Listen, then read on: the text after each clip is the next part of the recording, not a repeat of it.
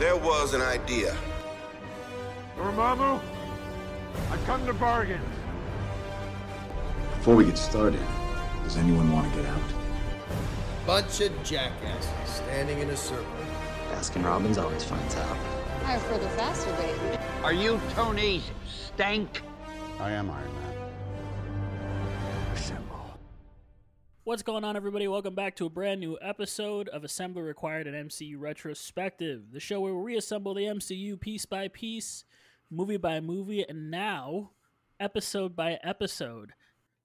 I am your host, Eduardo. What a fun ride it has been. We are back together again, ready to talk all about Daredevil in its uh, again. in its glory, and I have assembled a blind battalion of bros to talk all about Daredevil with me. That Uh, was good. suddenly, you've all lost your eyesight. Uh, I've got Ravi, Chris, and Peaches here. What's going on, guys? Do we have to do this one with our eyes closed? Yes. Why are we even in this Discord call then? You Yeah, didn't this is memorize the notes? Uh, well, there are certain times where Matt Murdock takes off it, like he's like laying in the dumpster at the beginning of episode two, and he takes off his mask. Why did he do that? Right? Did he need to see better? I mean, it's probably warm under there. His eyes probably were warm. I think Speaking it's just as because someone who wears a mask a lot more than I ever thought I would, sometimes you just want to take it off for. I just think Matt breathe. Murdock doesn't let people tell him what to do, and he takes off the mask to express his freedom as an invi- individual. That That's is a good true. point. I didn't think about that. Oh boy. I mean, when you think about it, his mask is BS and isn't doing anything. And he does work with a Karen. Assembly required officially endorses wearing a mask. Everyone, I just feel like I should throw. And it goes over your nose. Yes. And your mouth. Why does that have to be said? Yeah. Not your eyes, unless you're Daredevil. Does his mask in COVID just cover his whole head? Yeah. like right, like if Daredevil's out in a pandemic right now, does just just just something over like He's wearing a ski mask, but he's wearing it backwards. Why isn't there like an Instagram, or maybe there is, or a Snapchat filter that puts surgical masks over people? And we could have watched Daredevil through the lens of the Instagram filter and just watched him wear double masks everywhere. Double mask. Someone invent this, mean? please. Or point it out to us. Well, before we start the show, there there is some uh, some Marvel news that I think we need to cover on this show. I think it's important that we do. Um, unfortunately, due to a pretty closed under wraps um, four year battle with colon cancer, Chadwick Boseman um, left us earlier this week. He's uh, he he passed on, and it's it's absolutely devastating. It is he's he was one of those actors that just sort of you could tell he was a good person. And not just by the roles that he plays but by but by his actions by the things that he did. And if you go and look up any interview and you put it under the lens of him battling cancer during those interviews you'll find a whole new respect for him. There was a whole interview um, that i saw that he did um, talking about black panther and during that all he could care about were a couple of kids that were not able to see Black Panther because they lost their lives to cancer. And it's incredible for somebody to, while they're making this franchise that's clearly making them a star, to be focusing on something like that instead is. You can tell he was um, he was special, and he will be missed, and you know he's uh he's always gonna be um he's always gonna be immortal in our eyes. Well yeah. said. Yeah. I. I don't know about you guys. This one hit me so hard. Yep. Celebrity deaths don't always, and this one, I was knocked out for the rest of the night. Really, just I couldn't think about anything else. Watching some of those interviews, the one you mentioned, Eduardo, where he's talking about the, the kids who who who passed on from cancer, and he gets very emotional in that interview, and knowing now what we didn't know then, what what he was going through. And same thing when you see pictures of him visiting St. Jude's and other children's hospitals, and to know that he can empathize with those children in a way that most people can't. I mean, it really and it it, it changes your perspective. And he was such a thoughtful actor. Mm-hmm. Uh, I, if you haven't seen it, I, I sent it to the guys earlier. I highly recommend you read Ryan Coogler's statement. Uh, Ryan Coogler, the director of Black Panther. Um, he wrote a really long letter, I, I, I guess you could call it, um, talking about his relationship with Chadwick Boseman, and uh, you know he he was cast by the Russos for Civil War, and he said that he said I inherited the casting of Chadwick Boseman, and it's the greatest gift I've ever been given. And he talks about the long conversations they had, and and sometimes you don't realize how much an actor contributes to to their film. Like uh, he was the one who said that the Wakandans had to dance during the coronation scene. He said, if they just stand there with spears, what separates them from Romans? He and this is the one that that blew my mind. Uh, the line that we talked about for so long in our Black Panther episode about, uh, you know, bury me at sea uh, with my brothers who knew it was better uh, to die than live in bondage. That was his idea. Uh, the original early draft of the script Killmonger asked to be buried in Wakanda, and Chadwick Boseman said, "What if he has to be buried somewhere else?" And that's we got that going. So the contributions he made to that entire film, not just through his incredible performance as that character, uh, I mean, he just exuded a, a, a regal sense in everything he did, uh, and you know some of the legends that he's played beyond T'Challa. I mean, we talked so much about Jackie Robinson last in our last episode. We didn't even. I don't think we even brought up the fact that Chadwick Boseman played him in Forty Two and lost his life on Jackie Robinson Day. Yes, lost his life on Jackie Robinson Day. Uh, as we as we discussed Jackie Robinson Day last week. And here's something sad that I didn't realize Jackie Robinson's widow is still alive. Yes. And she's outlived now both Jackie Robinson and the much younger actor who played him. I saw some pictures of them together, and I don't know. It just seemed like there was a lot of love there too. Um, I feel one thing I wrote down while watching these Daredevil episodes is, "Hey, they quote Thurgood Marshall, who uh, who he also played."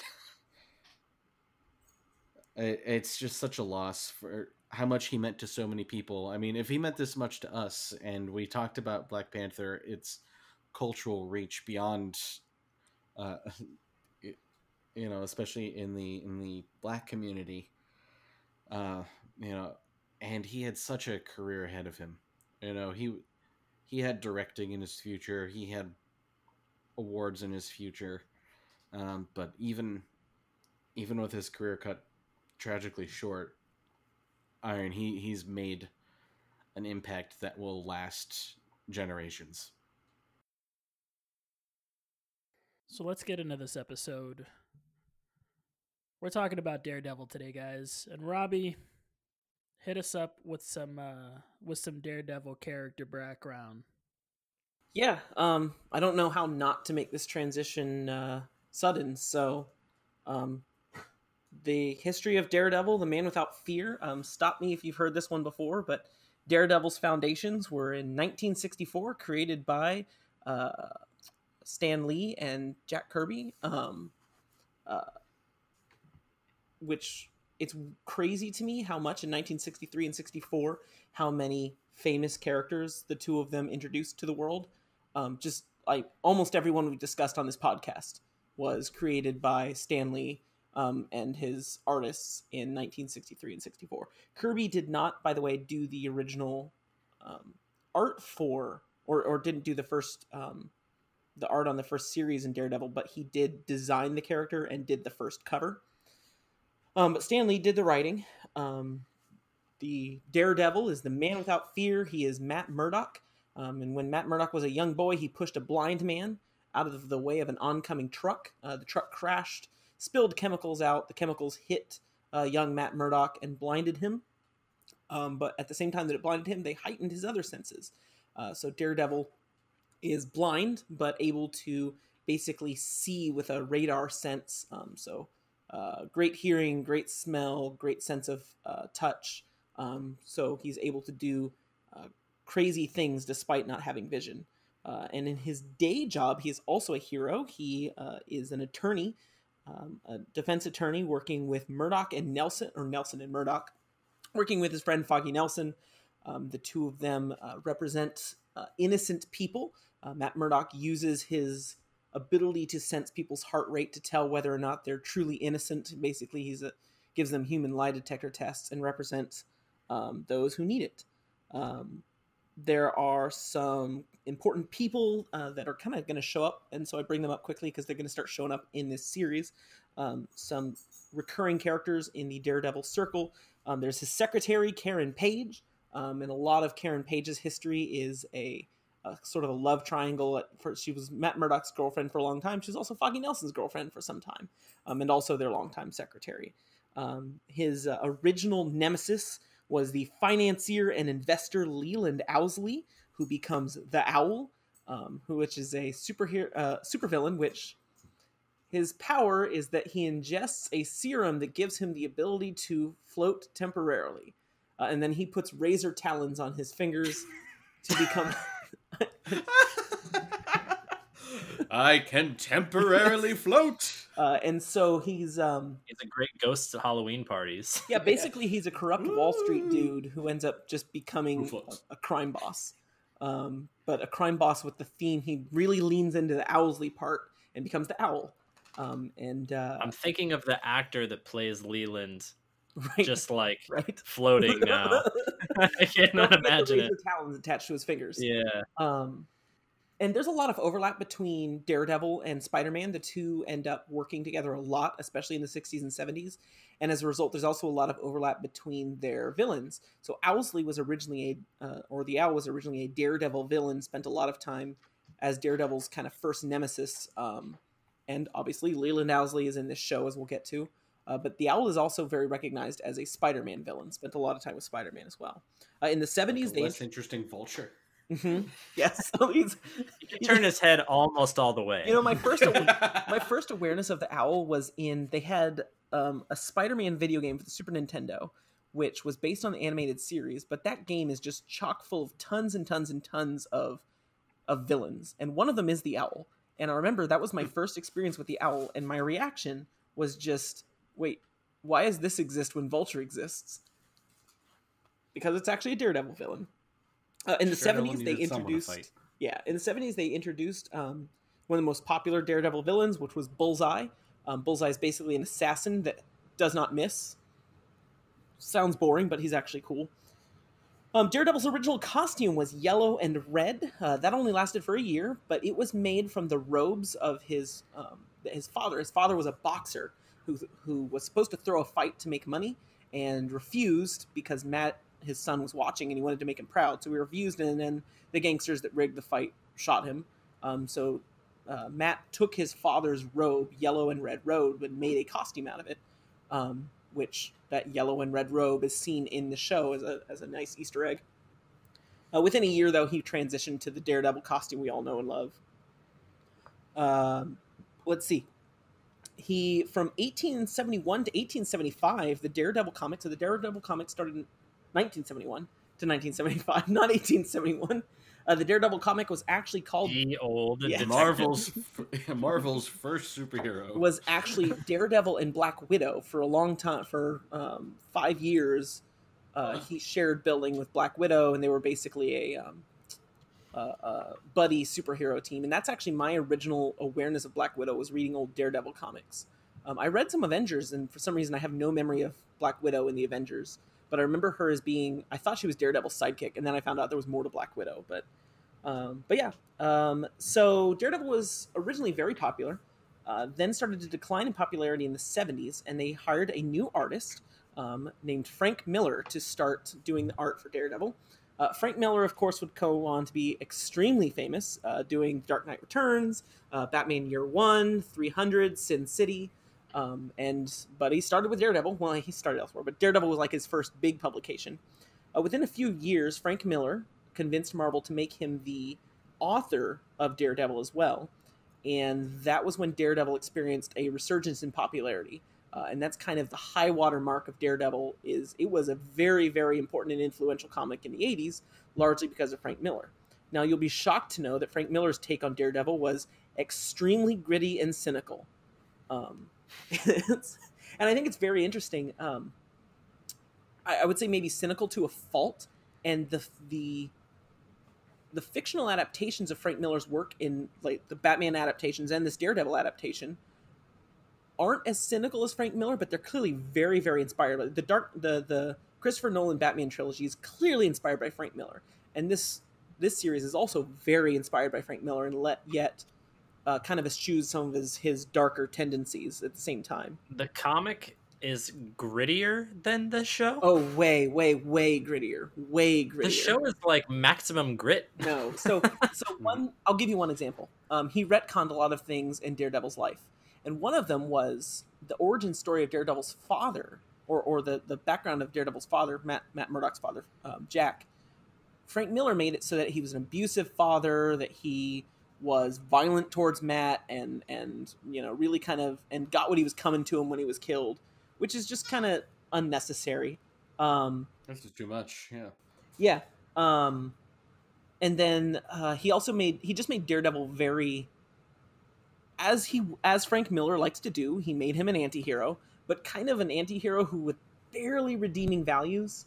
Um, so sort of the I would say the the show is more violent than Frank Miller could get away with in a comic book, but it's also more hopeful and uplifting than Frank Miller ever likes to be. It is strange to yeah. imagine taking Daredevil, who is a superhero and a lawyer, right. and making him an anti-hero. Yes, correct.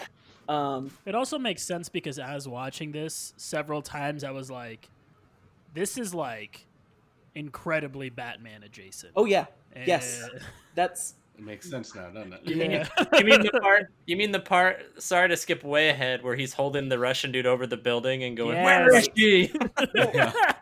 And I, I remember when I was watching this series, I was thinking there needs to be a Batman series that is this. Like this is what we need. We need a Batman that's this. But I'm sure we'll bring that up again. Um, a couple big important changes that Frank Miller made, or, or introductions he made. Uh, he took the Spider-Man villain, the Kingpin, and basically turned him into Daredevil's um, top adversary. So Kingpin had already been around for a couple decades uh, when he was introduced into Daredevil Circle, um, but then he became Dare- basically Daredevil's arch nemesis, which is it's very interesting that Kingpin is primarily a Spider-Man villain and yet is Daredevil's primary villain. He just fits very very well with Daredevil, um, which I, I've always thought is extremely interesting. He also introduced in the 80s um, he wanted there to be ninjas in the Daredevil comics, so he put ninjas in the Daredevil comics. He introduced a uh, a, uh, a, mentor for Daredevil for Matt Murdock named Stick, who was from the Chaste, which is a, a clan of secret ninjas. Um, so Daredevil's fighting com- skills became um, martial arts, uh, and then their adversaries were the evil mystical ninja group, the Hand, led by the immortal Nobu Yoshioka, um, and that was a major part of the Daredevil comics. And as I, we will probably discuss in more detail in a future episode, all of that stuff right there, all that inspired Teenage Mutant Ninja Turtles and the Foot Clan, and literally in the Teenage Mutant Ninja Turtles, as a side note, um, the origin story of the Ninja Turtles is the the goo that hits Matt Murdock and makes him blind. That's the mutagen that seeps seeps into the uh, the sewers and creates the Ninja Turtles. The the Mirage Ninja Turtles comics are supposed to be adjacent to Daredevil.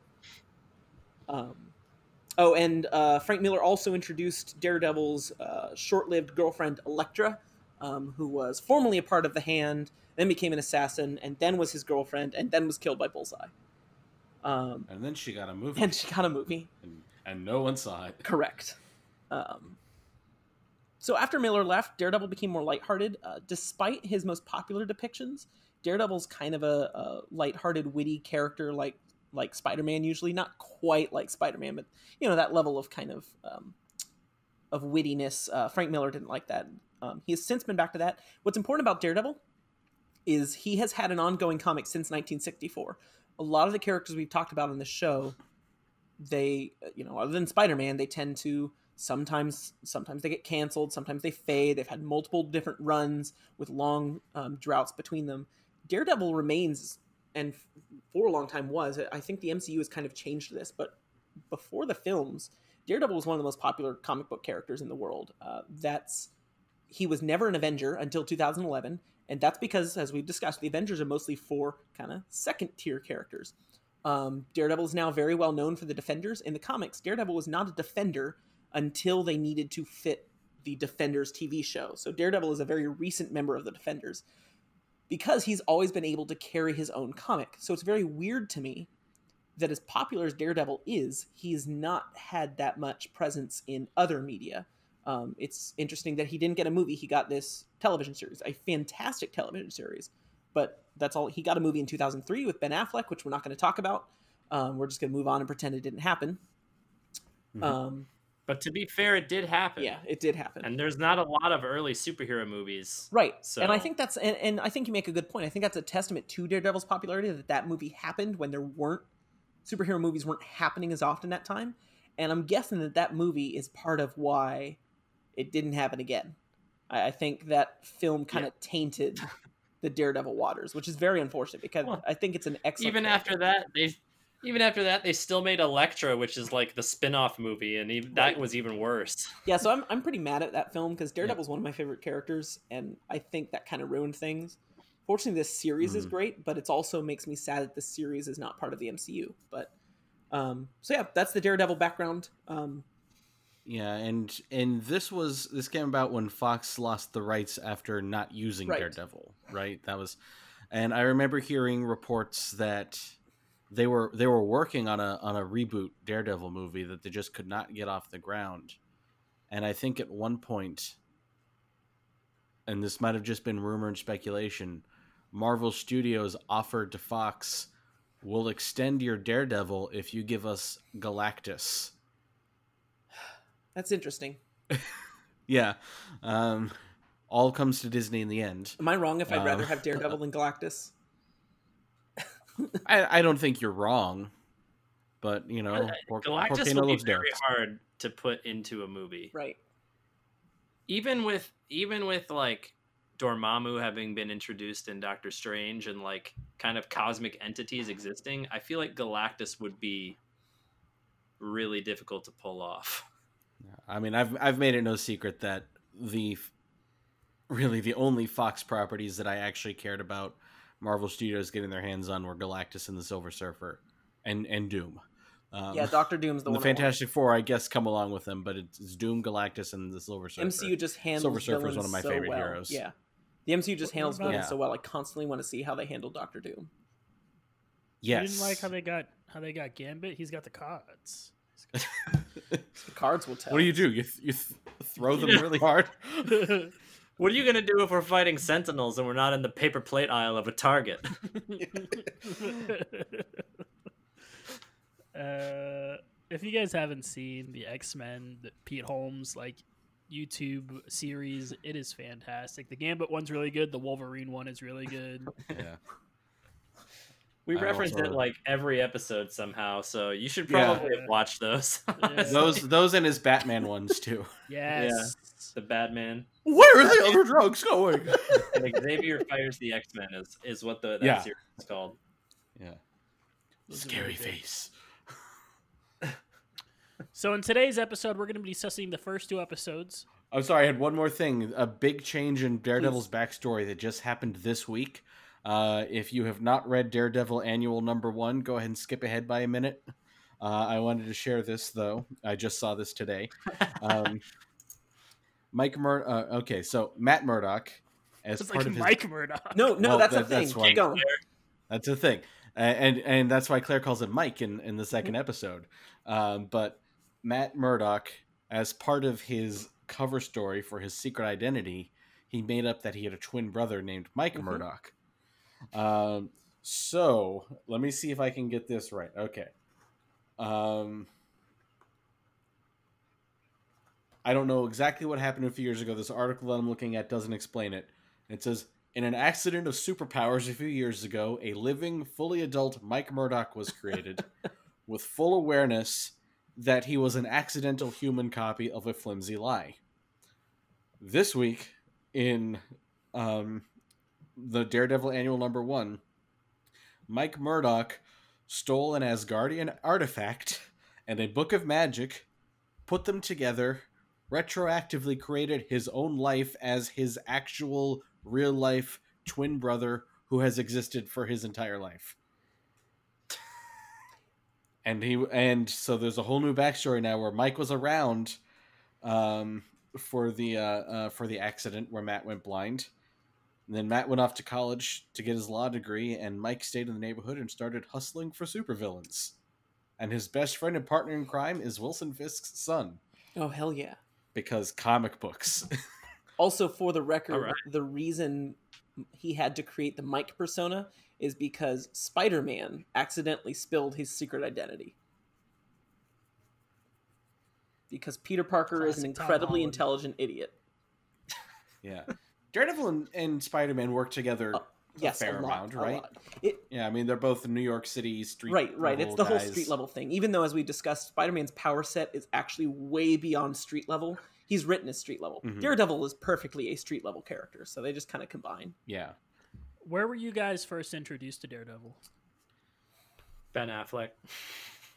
Um, yeah. I think that was the first time I was aware of him, and I never even saw that I movie. So got an action figure in the probably the early 90s maybe the late 80s of daredevil that i thought was really cool and it turned me on to the character Did it now? Uh, for me, I feel like I bring this up every episode, and I'm just starting to realize how much this shaped my childhood. But I first learned about Daredevil in the Spider-Man animated That's series fantastic, because he was a part.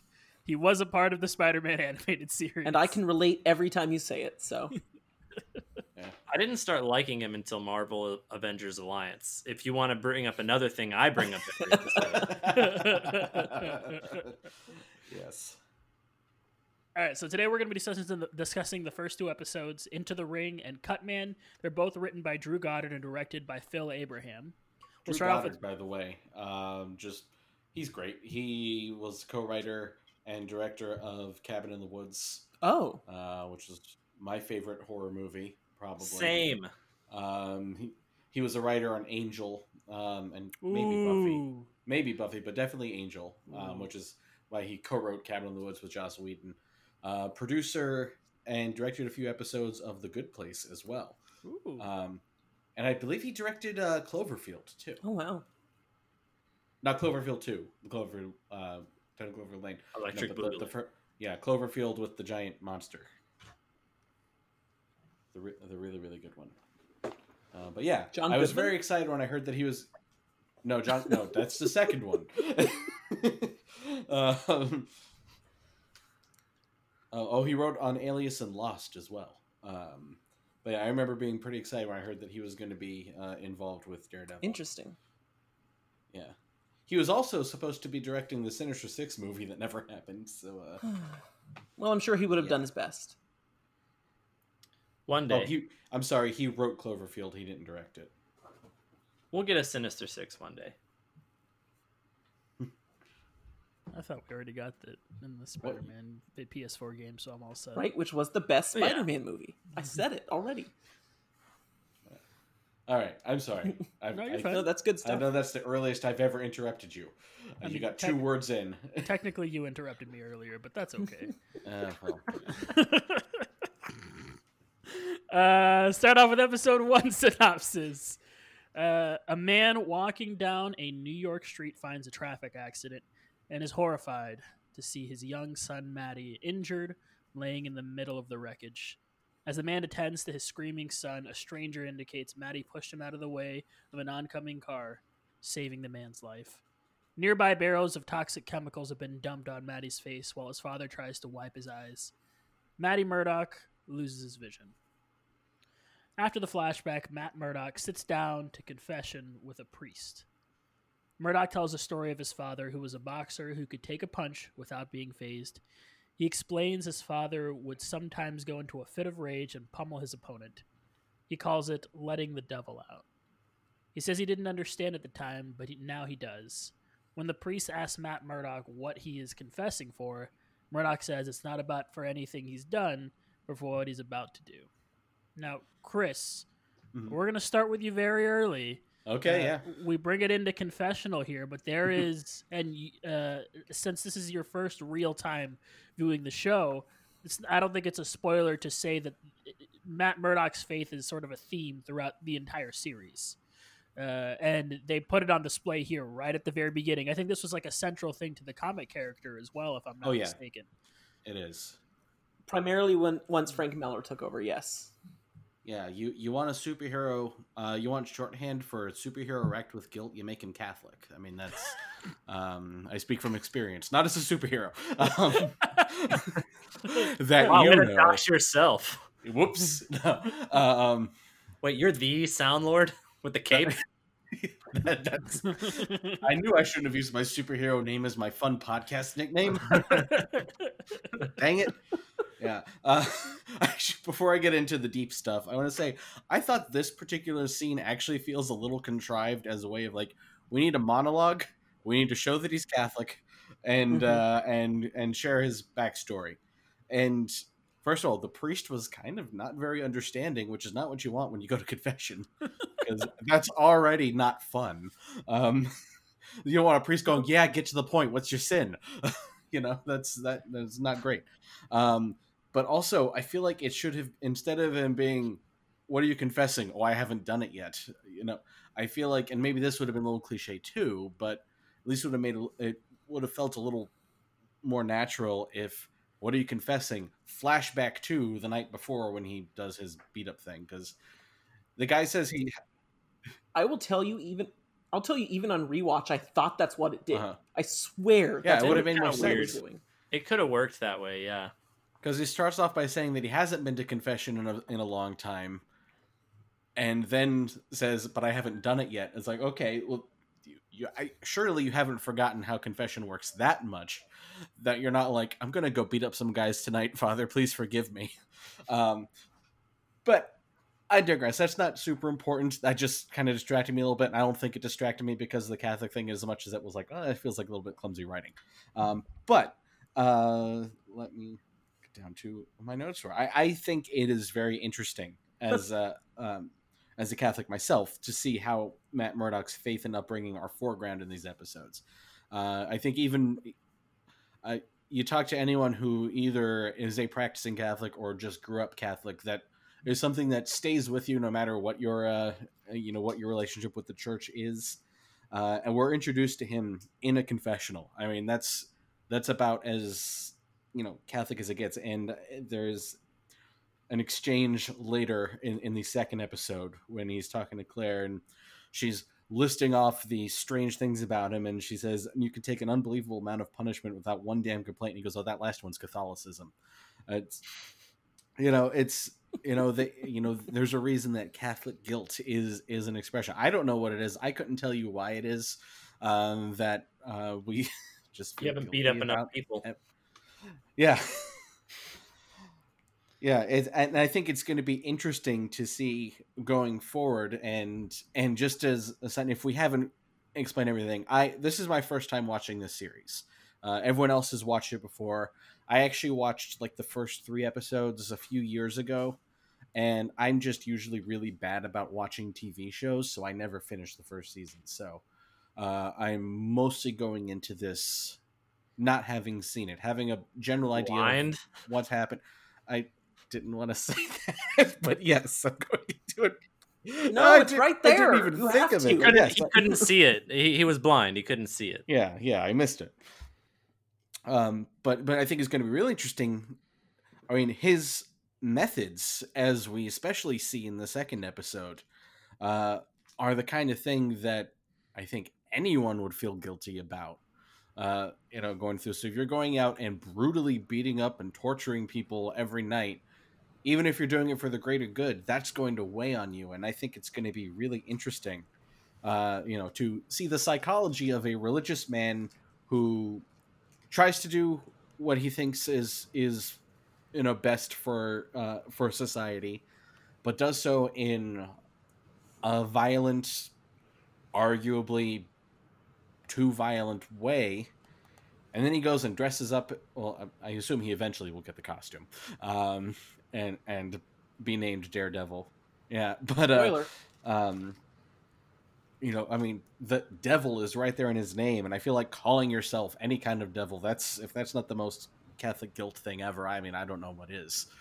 Uh, so yeah, I think it's going to be really interesting seeing going forward that it's going to be such a big part of his character. And I also think that you know people don't like to talk about religion. Uh, you know, it's one of those things that it's like a taboo subject, like like politics, um, because it's because it's a very personal thing for a lot of people.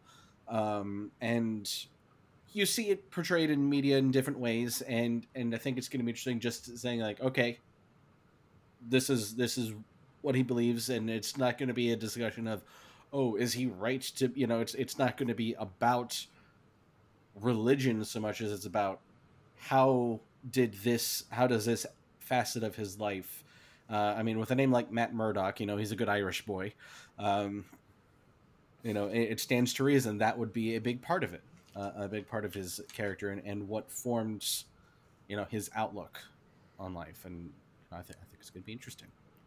Is it interesting people who've watched it?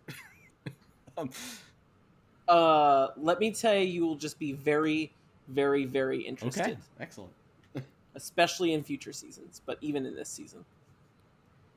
Um, and well, and all I have to add is, especially for people listening, I've been excited to rewatch this. I've been excited to talk to talk about it with these guys, but mostly I'm just really excited to get Soundlord's reactions to this show, knowing that he is going in blind. Um, and I was already excited for that, and then I was rewatching, and that Catholic line, that's the Catholicism, that line that that he brought up, that also made me realize there was another factor of why I was really interested to listen to him discuss this. Like, I don't, I don't know if, if you noticed, but there's a, a Catholic church in the and, a, and, and an angel in the opening credits. Like Yeah. it's it, it's it's pretty central. So I I'm excited for your reactions to the show, to just the superhero show. I'm excited to your reactions to these things that I've already seen and know, but also I hadn't thought about the Catholic angle until last night, and I was I had written down this line because I wanted to see before this episode. I wanted to see if you would want to talk Yeah. about it, and then you had already written it down yourself in the in the group notes, and I realized, oh, he's going to talk about Yeah. it. So, so I'm excited. Yeah, I have uh, in my back pocket a pitch for if I'm ever if I'm ever an important writer someday uh, for a Daredevil Nightcrawler team up because they're both Ooh. both Catholic superheroes um, who either by choice or by birth have demonic imagery associated with them. Um, but they're both also, I mean, as you said in the comics, Daredevil's kind of more of a, you know, when he's not being grim and gritty, he's kind of a lighthearted one. And and Nightcrawler Yes. also has sort of that swashbuckling nature to him, but also a, Mhm. a darker side as well. It would also And- might probably make sense that Nightcrawler and him get along because Matt Murdock can't see what Nightcrawler looks like, and so he can't judge him immediately based off of sight. So he probably gets like a better interaction with him. But he'd smell him coming because his uh, because his teleportation has a sulfur smell, so he'd That's so true. he'd like know he's coming before he gets there because he'd smell him ahead of time. I've thought about this. I played also that Daredevil action figure I had. I also had a Nightcrawler action figure, and those two action figures played together in the front yard a yeah. lot. You know, Chris, you're talking about your first watch through of this, and to be 100% honest, I feel like it's my second first watch through because I don't remember anything. I'm watching this show and I like remember the characters. I sort of remember some of their interactions, but I couldn't tell you what happens in this season. So your guess is as good as mine. We're going to be watching this together, basically like new almost. oh yeah. So, in a quiet stretch of shipping containers, Turk Barrett and a group of Russian thugs throw a group of young, screaming women in a container. Turk explains he's getting a thousand dollars for each of them, which I thought was a little low. Uh, yeah, right? God. if I was going to be some sort of in that field, not saying I literally ever would, a thousand dollars a person is not, t- to me, worth that. But maybe that's just to show how sh- like crappy these guys are. yeah. Before the container can be closed, Murdock, now dressed in black with a black cowl covering his head and eyes, drops down and brutally beats the thugs. Murdock releases the women, and when Turk tries to pull a gun on them, he shows his heightened ability to locate sounds, move before the gun can be fired, and beats Barrett to a pulp. In the morning, Murdock is woken up by his friend, Foggy Nelson, or that one kid from the Mighty Ducks.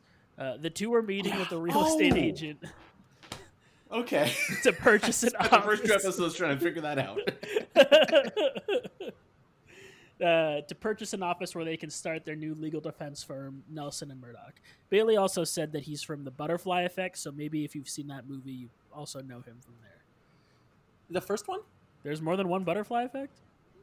Yes, and Well, yeah, because when one happens, then another ripple happens, There's and a- then you find a raccoon in a three, cupboard in a bathroom upstairs, and then you have to fight off yetis in the mountains. There's a lot that goes into that. there's at least three, I think, but they're not actually closely connected to the first one. Oh, well, I have no idea. Uh, the agent explains rent is currently cheap after the incident. The Chitauri invasion and the Battle of New York has driven down prices. The two take the office, though express disagreement over Murdock's decision to only to take only those who are actually innocent. Now, Ravi, the incident. Yeah, what? Uh, No, go ahead. yeah, go Oh, ahead. okay. watching this now, um, in hindsight, as we do this retrospective of the MCU, um, is very interesting because it takes me back to a time when the Chitauri invasion was the event of the MCU. It was like the only big event, and everything referenced it. And you remember Iron Man three, how big a deal it was in Iron Man three, and how much of what happened in Phase two was reacting to the incident, and Agents of Shield reacted to the incident, and uh, it took a while, but Homecoming, you know, started with this, and these Netflix shows early on also it was very much about you know and, and this this show and I, this is not a spoiler for Soundlord this season is absolutely going to be a lot about the reverberations of aliens appeared and superheroes beat them in the middle of New York um Mhm. and it's just interesting but it's also interesting how this movie is like we're in the MCU, but we're gonna kind of stay arm's reach because they call it the incident. Um, it reminds me of Jessica Jones, how she doesn't reference, um, she doesn't actually say Captain America. She says the flag waver, and um, so the it, it hits on two levels, which both feel weird now. There's the part where it's like kind of the MCU, but kind of not, um, and that of course now it is just straight not, which is depressing. Um, Have they, have they officially said that it's not though? I don't think there's been any official. Um, like I don't think it's officially not canon. It's just we're never doing anything with this, and it's over. And we might reboot Yeah. these characters, um, if we feel Yeah. like. Um, It would be great if they didn't reboot them. Like Yeah. if you know if the if if, if they they've all already been wasn't handled there well. some speculation that Matt Murdock might be showing up in uh, uh, Well, Spider-Man I- three? I wouldn't say all of them have been handled well, but okay, go yeah, on. you're right. You're right. Not all of them have been handled well. You're right. You mean One Punch Man? Uh, I do mean one. I do mean One Punch Man. yeah, you're right. They Have have you guys actually seen One Punch Man? no. I'm just No. aware of it. I Okay, haven't. so I have seen One Punch Man, and it is the most outrageous anime of all time because he literally just doesn't lose. Look, I only know about anime through JoJo memes, and I was under the impression that was the most outrageous anime. No, you're correct. JoJo is the most outrageous anime, and I think it's on its own level. But like Yeah, way down here below it, on the second level, then there's that One Punch Man. like my entire knowledge of anime comes from our friend Ramon posting memes. That's like, I think he listens. So, Can relate. oh, shout out Ramon. um, and Chris, have you seen Daredevil? Or I'm sorry, have you seen Jessica Jones?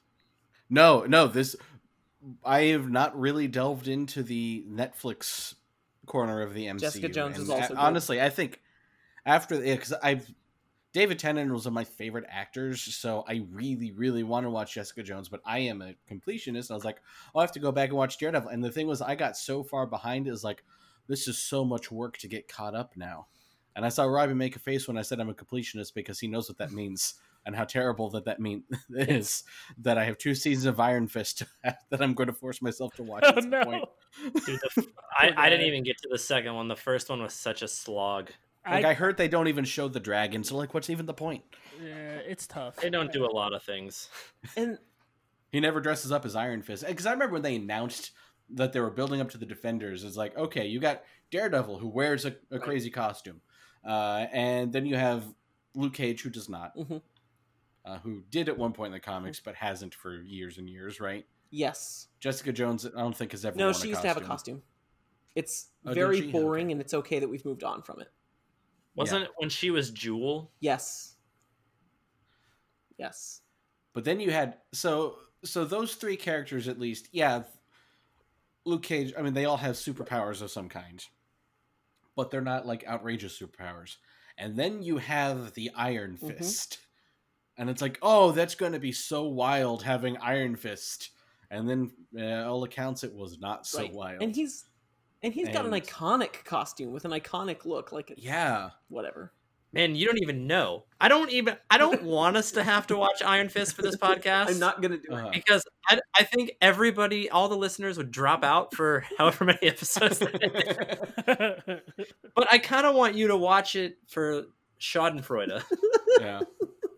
Well, I I'll get back to you on that. but like the i don't know it's just kind of a bummer that you take a character like iron fist and you don't you don't put him in his costume uh, you never get around to doing heroes for hire uh, when you got luke cage right there Right. And so you didn't watch the Defenders either, right? no It is good. It's worth watching. It's Okay. only eight episodes, so get through it fast. Also, it's not super important that you watch everything, although Daredevil season two does have a lot of influence on it. yeah But I I ask all that to say that the Defenders is good, and yet every sequence that Iron Fist is in is miserable. Like it- Really? it's just it's such a bad character and is played so poorly. And so much of the Defenders is it's literally this mopey, ultra serious dude surrounded by not old but it's not played for laughs. He's just played straight Hmm. ultra serious with literally this this girl following him around all the time telling everyone else how great he is like he has to be serious you just don't understand Oh, he's no. the iron fist it's so bad Yeah. It's and so I, I remember that the showrunner for Iron Fist also did the Inhumans show, which I also never watched, which I also heard was really bad. And then they finally decided to stop using that guy. Maybe maybe he's a good showrunner for other things, but it sounds like he and Marvel were just not a fit. nope I don't want to cast aspersions on anyone's talent. Um, but yeah, yeah, it, it's just it's just kind of a bummer. And Ravi, do you ever wish that instead they had done the actual Defenders from the comics? So you had Doctor Strange and Silver Surfer and Hulk and, and hulk yeah i i like that there was i think i would have liked a hybrid i think i would have liked if they put these characters with those characters Mhm. but yes i would like to see the hulk doctor strange defenders Yeah, um but yeah um the Chitauri invasion it's weird going back and I forgot what we were talking about. I'm sorry. No, you're fine. I had to remind myself no no that was fun No, you're fine. And Chris, Um, um, I personally like. I think my favorite season of all the Netflix so- shows is season one of Jessica Jones, and it's Okay. because David Tennant is so good in it. Yeah, He he's like he's like um. God, I'm forgetting Loki's actor's name. Good. Um, Tom Hiddleston. He's Tom like Tom Hiddleston? Hiddleston Yeah. steals the show, kind of good. Yeah.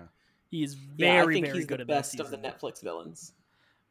Is that what comes after chronologically after Daredevil season one? Is it, Yes, it then is. Jessica Jones? Then Jessica Yeah. Jones. Yeah, and they there's a little bit of overlap, but it's not important. But I like Jessica Jones has some um Nelson and Murdock stuff in there, Okay. but Yeah. yeah, And like I know Luke Cage is in Jessica Jones, right? Yep. Yeah. Uh, Mhm. and and obviously Rosario Dawson is in everything. She's yes, Bless. The She's Coulson the- of the their glue that- universe. Yeah, I think if you are going to go the completionist route, you want to watch season one of all of them first, starting with Daredevil and then ending with Iron Fist, and then you go back to Daredevil season two. But Okay. but I am going to tell you that you don't need to worry about the completionist route. uh, yeah, you should Wikipedia Iron Fist. okay. Um, So the Chitauri invasion. Yeah. well, only the, the last thing I was going to say is it's just very interesting how it was such a big deal at one point in this franchise, and now it just kind of feels quaint. And so it's it's kind of interesting when they talk about the incident. Aliens came to Earth, and superheroes fought them, and it's like you know when this show came out, yeah, that was that was the biggest thing that's ever happened in the universe, and now it's no, Well, it's like Stan Lee's line in Infinity War. What? You've never seen a spaceship before? Right? I might have been under the the false guise of the internet once again, but I thought that when these shows first debuted, they were like definitively part of the MCU, and then at some point they were like, "Nah, dog, like we're not using these anymore." So I, that's why I thought it was like, oh, they're kind of blatantly talking about New York, and we should know that they're talking about New York because these these uh con- these two contents are are related, but like they're not saying it, and it's kind of weird that they're not just saying it if they're supposed to be playing nice with each other. Well, it's I- like I- Agents of Shield, where it's produced by Marvel Television, which at this point in time was technically a separate entity from Marvel Studios. Yeah, Uh, and now it's all under the same banner, which is why we're getting these uh, these Disney Plus shows. Even um, so, it's weird though because like Yes. say for some reason you hadn't watched the MCU, um, Mhm. but you did watch the the Netflix series. Maybe you have Netflix and you didn't want to spend more money, and you're and you're like, I'll watch this Marvel stuff. Mhm. What what are they referring to then? If you haven't Yeah. seen Avengers, you know, it's kind of weird that they won't say it. Like, Well, they did say Yeah. aliens came out of the sky and blew up a bunch of things. Like like they Yeah. they they spelled it out in like one th- one or two throwaway lines and then moved on. But That's what is weird to me, though. Kind of slightly cute and distant about it, yeah, that's why it's weird because it's an Yeah, alien invasion. right? Uh huh. anyway, Well, I mean, let's see in, in three years how we refer to this year. Uh, we might just call 2020 the incident by the time we're done with it because That- we don't want to go into every single terrible thing that happened in it. Or it'll be like the guy's name that we don't say. That we just don't say 2020. Oh, yeah. Voldemort. Voldemort? No. Kingpin. Oh, yeah. We don't say his name. we name. don't say his name. That kind of made me roll my eyes too. It's like, we all know. The opening credits said Vincent D'Onofrio's Wilson Fisk. like, we know. In an apartment elsewhere, a young woman is found by the police holding a bloody knife next to a dead man. As they arrest her, she screams that she didn't do it. Foggy's childhood friend and police sergeant Brett Mahoney tips Nelson off to the woman Karen Page in her case, indicating the DA has not yet pressed charges. Nelson and Murdock meet with Karen and offer to represent her, having just passed the bar and looking for their first client. As someone who watched this with somebody who's about to take the bar, that Yeah, was a right. very stressful, I bet. a very Oh. stressful sequence. Uh, Page swears she's innocent, and Murdock, able to hear her heartbeat, believes her. She tells them the dead man was Daniel Fisher, who worked with her at Union Allied Construction. She says they met at the bar for drinks, and she remembered nothing else until waking up next to his bloodied corpse. A man is standing alone on a park bench when another man in a suit sits next to him. The man in the suit tells the other, Mr. Farnham, that his employer recently acquired a massive debt owed by Farnham. Farnham insists he'll get the money, and the suited man shows Farnham a live video of his daughter along with a nearby hitman named Rance. He explains to Farnham they are not interested in the money he owes, but rather his position.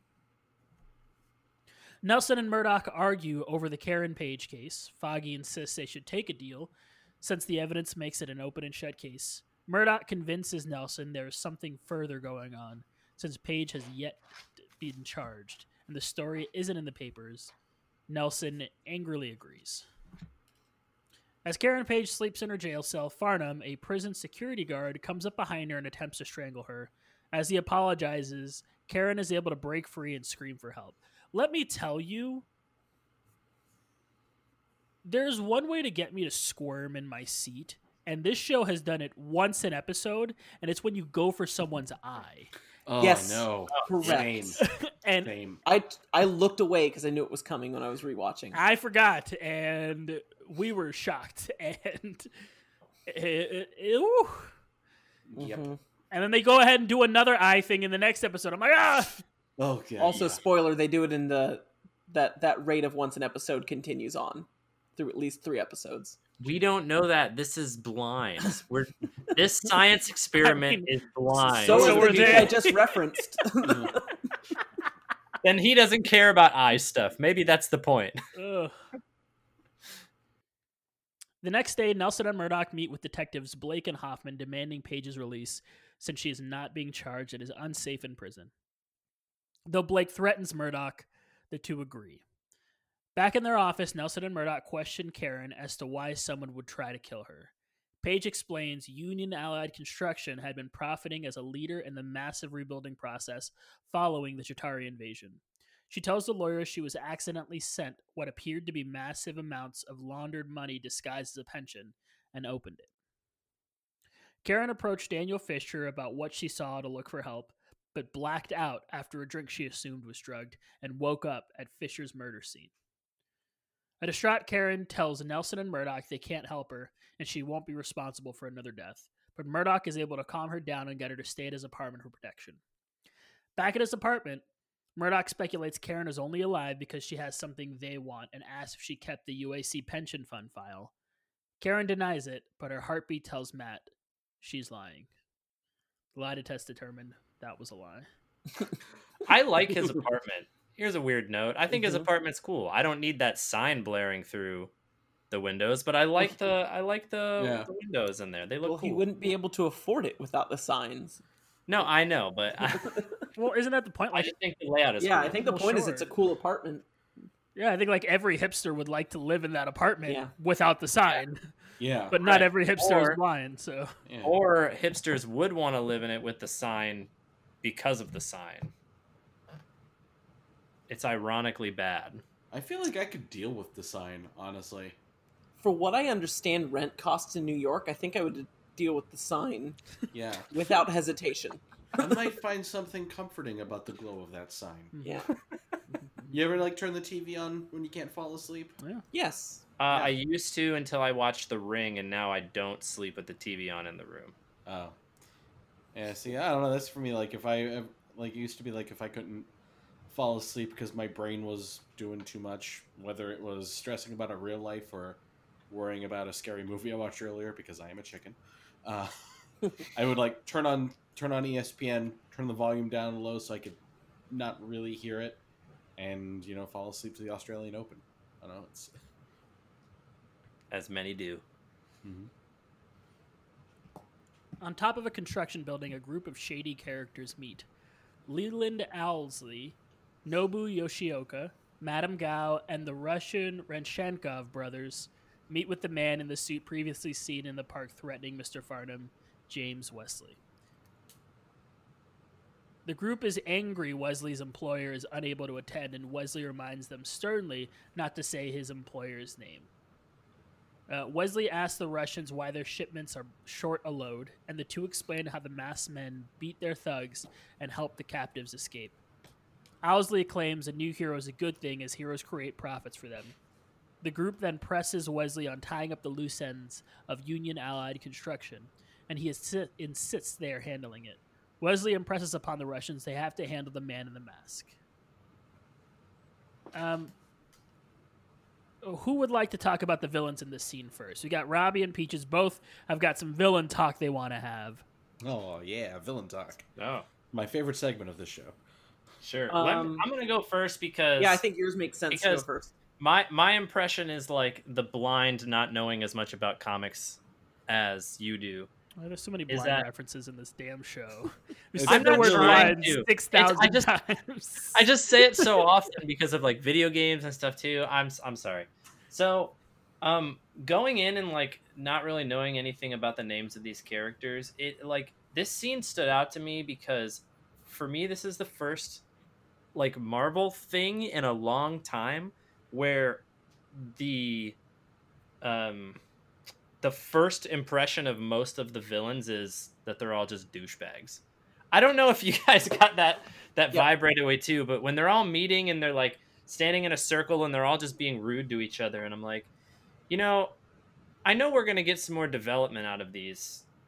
At least I would hope that we would if I hadn't seen this before. But I mm-hmm. know we're gonna get some more development out of these guys. But it's weird because like it is literally a bunch of jackasses standing in a circle, and that's how you're introduced to them. Is like just all these fucking idiots. Wow, sorry. Um, this one's PG thirteen now. Um, and I, I don't know. It's not bad. There's just not like an MCU thing in the last 10, 15 years that I can think of where my very first impression of the villain is, wow, what an ass clown. Right. And and that's what all of these ones give me, especially Wesley. I don't know what it is about that guy, but the Oh. way that he's always wearing a suit, buttoning it when he when he stands up, unbutton it when he sits down, like I don't know something about he just gives off the the highest form of douchebaggery. It's the smarminess. I just want to slap him. Yeah, like his little smirk when he when he shows the video to the guy in the park and he's like, "Oh, you're going to do what I want now." Like, I don't know, they, they're just they're slimy and they, I don't know. I, this isn't a this isn't a criticism. It's just it's just different from what we've seen with other Right. Marvel stuff and it weirds me out. Right. Absolutely. I found something about Owlman. Apparently, the owl. Who, no, Owlman is uh, is something else. That's uh, that's the alternate universe Batman, right? That's also Frank Miller. Yes. Oh, yeah. It all makes sense. Uh, no, but yeah, the what's his name? Owlsley. Of course it is. That's so. Uh, Yeah, yes, Leland Owlsley. Yes.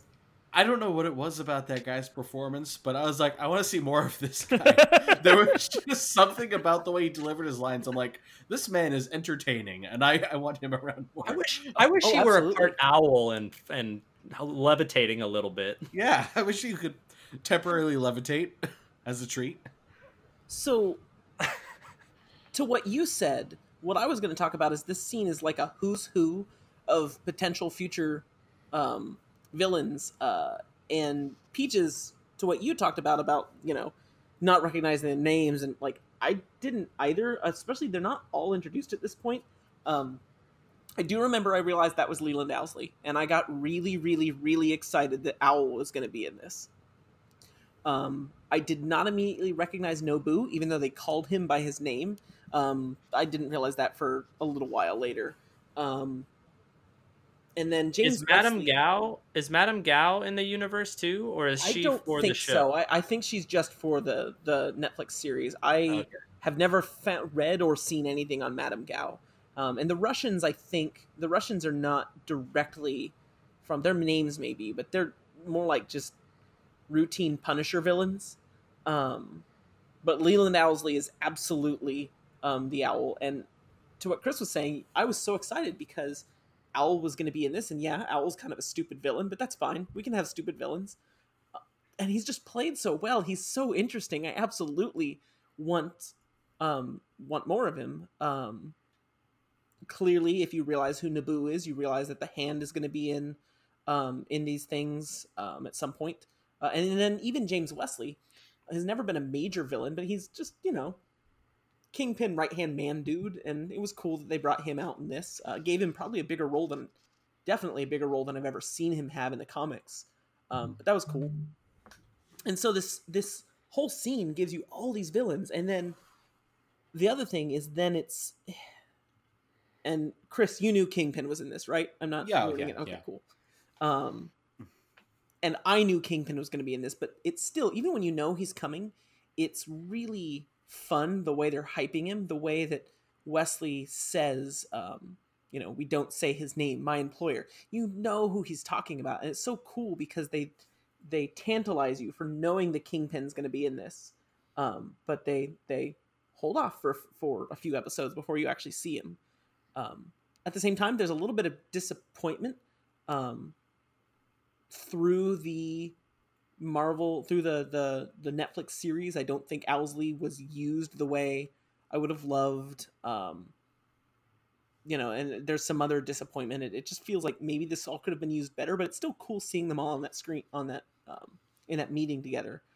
But really, what I take away from this is when James Wesley says, "My employer will be displeased uh, by being inconvenienced by a lone vigilante with a mask. That line just makes me wish I could see Vincent D'Onofrio in a Spider-Man movie so badly Mm, yeah. because the way that that that mentality, like that kingpin mentality of you know screw these mask dudes, is there in episode one of this series, and I just I just want that to be a part of a Spider-Man movie.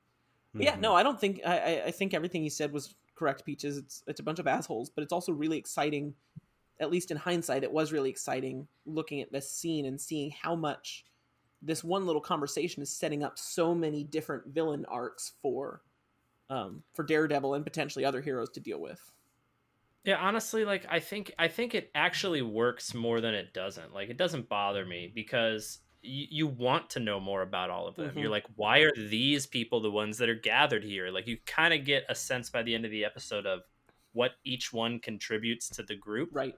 Um, but you still don't know that much about them, other than these guys look like jerks. And and somebody, are, oh, Peaches, that's the point. They're the villains. Shut up, I get it. It's just what I noticed. Okay, leave Peaches alone. No, I get exactly what you're saying, and and when you said that, I started thinking about other MCU villains, and I just couldn't. I couldn't come up with one who's like that. Um, oh, the closest one I can come up with, though he's played for comedic effect, is um, um, what's his name? Soundman, Black Panther's uh, arch nemesis. Klaue? Yeah, um, Oh. Klaue. Yeah, you, Sound Lord. lord. yeah, you Don't be impertinent. Ulysses Klaue is probably the closest one I can think of to look at him. He's a scumbag, but even him, it's it's a little bit more comedic than any of this. Owlsley is the only one here that feels like a Marvel villain, like an MCU Yeah. villain. That must be why I gravitated to him in that Yeah. scene. No, he's good. Um, you will not be disappointed. You know what? That yeah, no, that's true. Okay, anyway. I don't have to say anymore. I'm just gonna keep repeating myself. Karen sneaks out of the Murdock apartment and goes back to her own home, where she retrieves a thumb drive. As she does, she is attacked by Rance. Murdock arrives in his mask and, after a brutal fight, is able to s- subdue Rance and save Page. So, I do like this show. I like it a lot. But one criticism I do have of, of the show is that it is dark.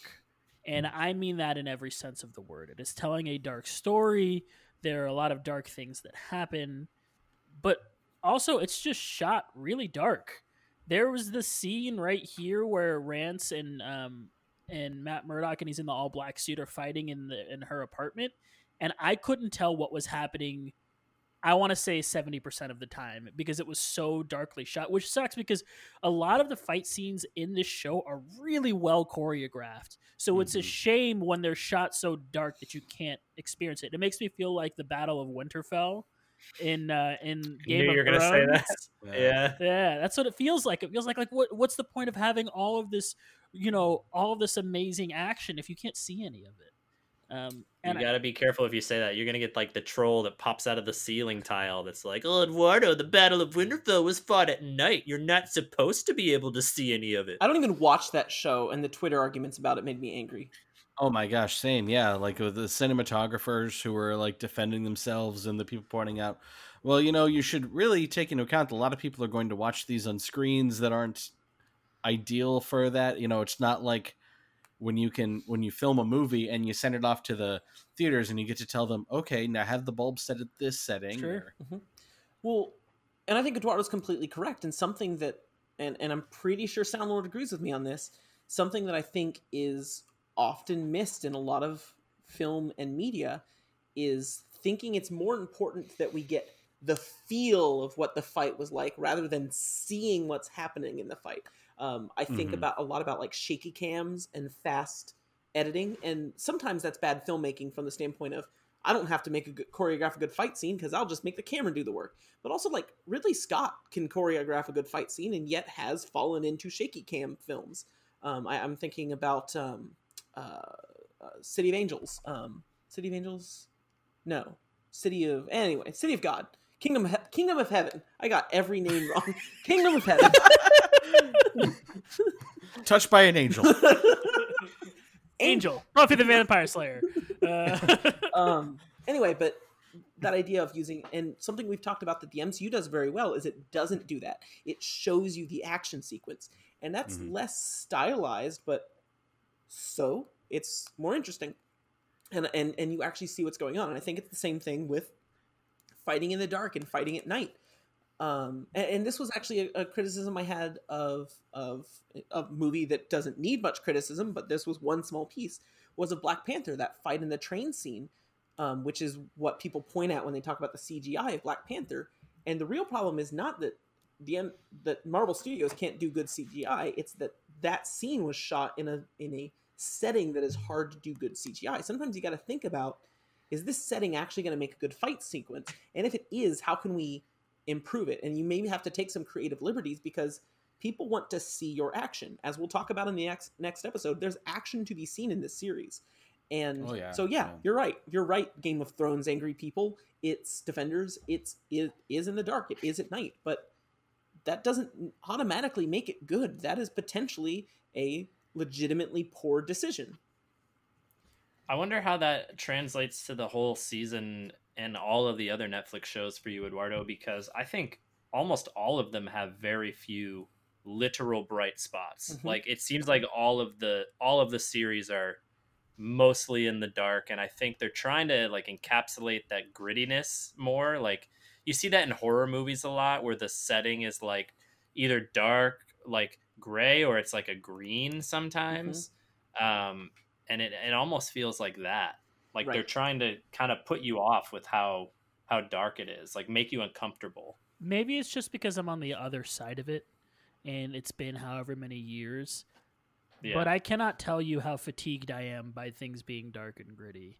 Agreed. I was playing. I'm gonna be. I'm gonna be hundred percent honest with you. Yesterday, I was playing Fortnite with a friend of the show, Patrick, and we were talking about why it just is more fun to play than something like the Call of Duty Battle Royale. And it's because everything in the Call of Duty Battle Royale, even though it's a good game, is all like the same color and it's all the same style. It's all the same feel. It doesn't. There's nothing exciting about it, right?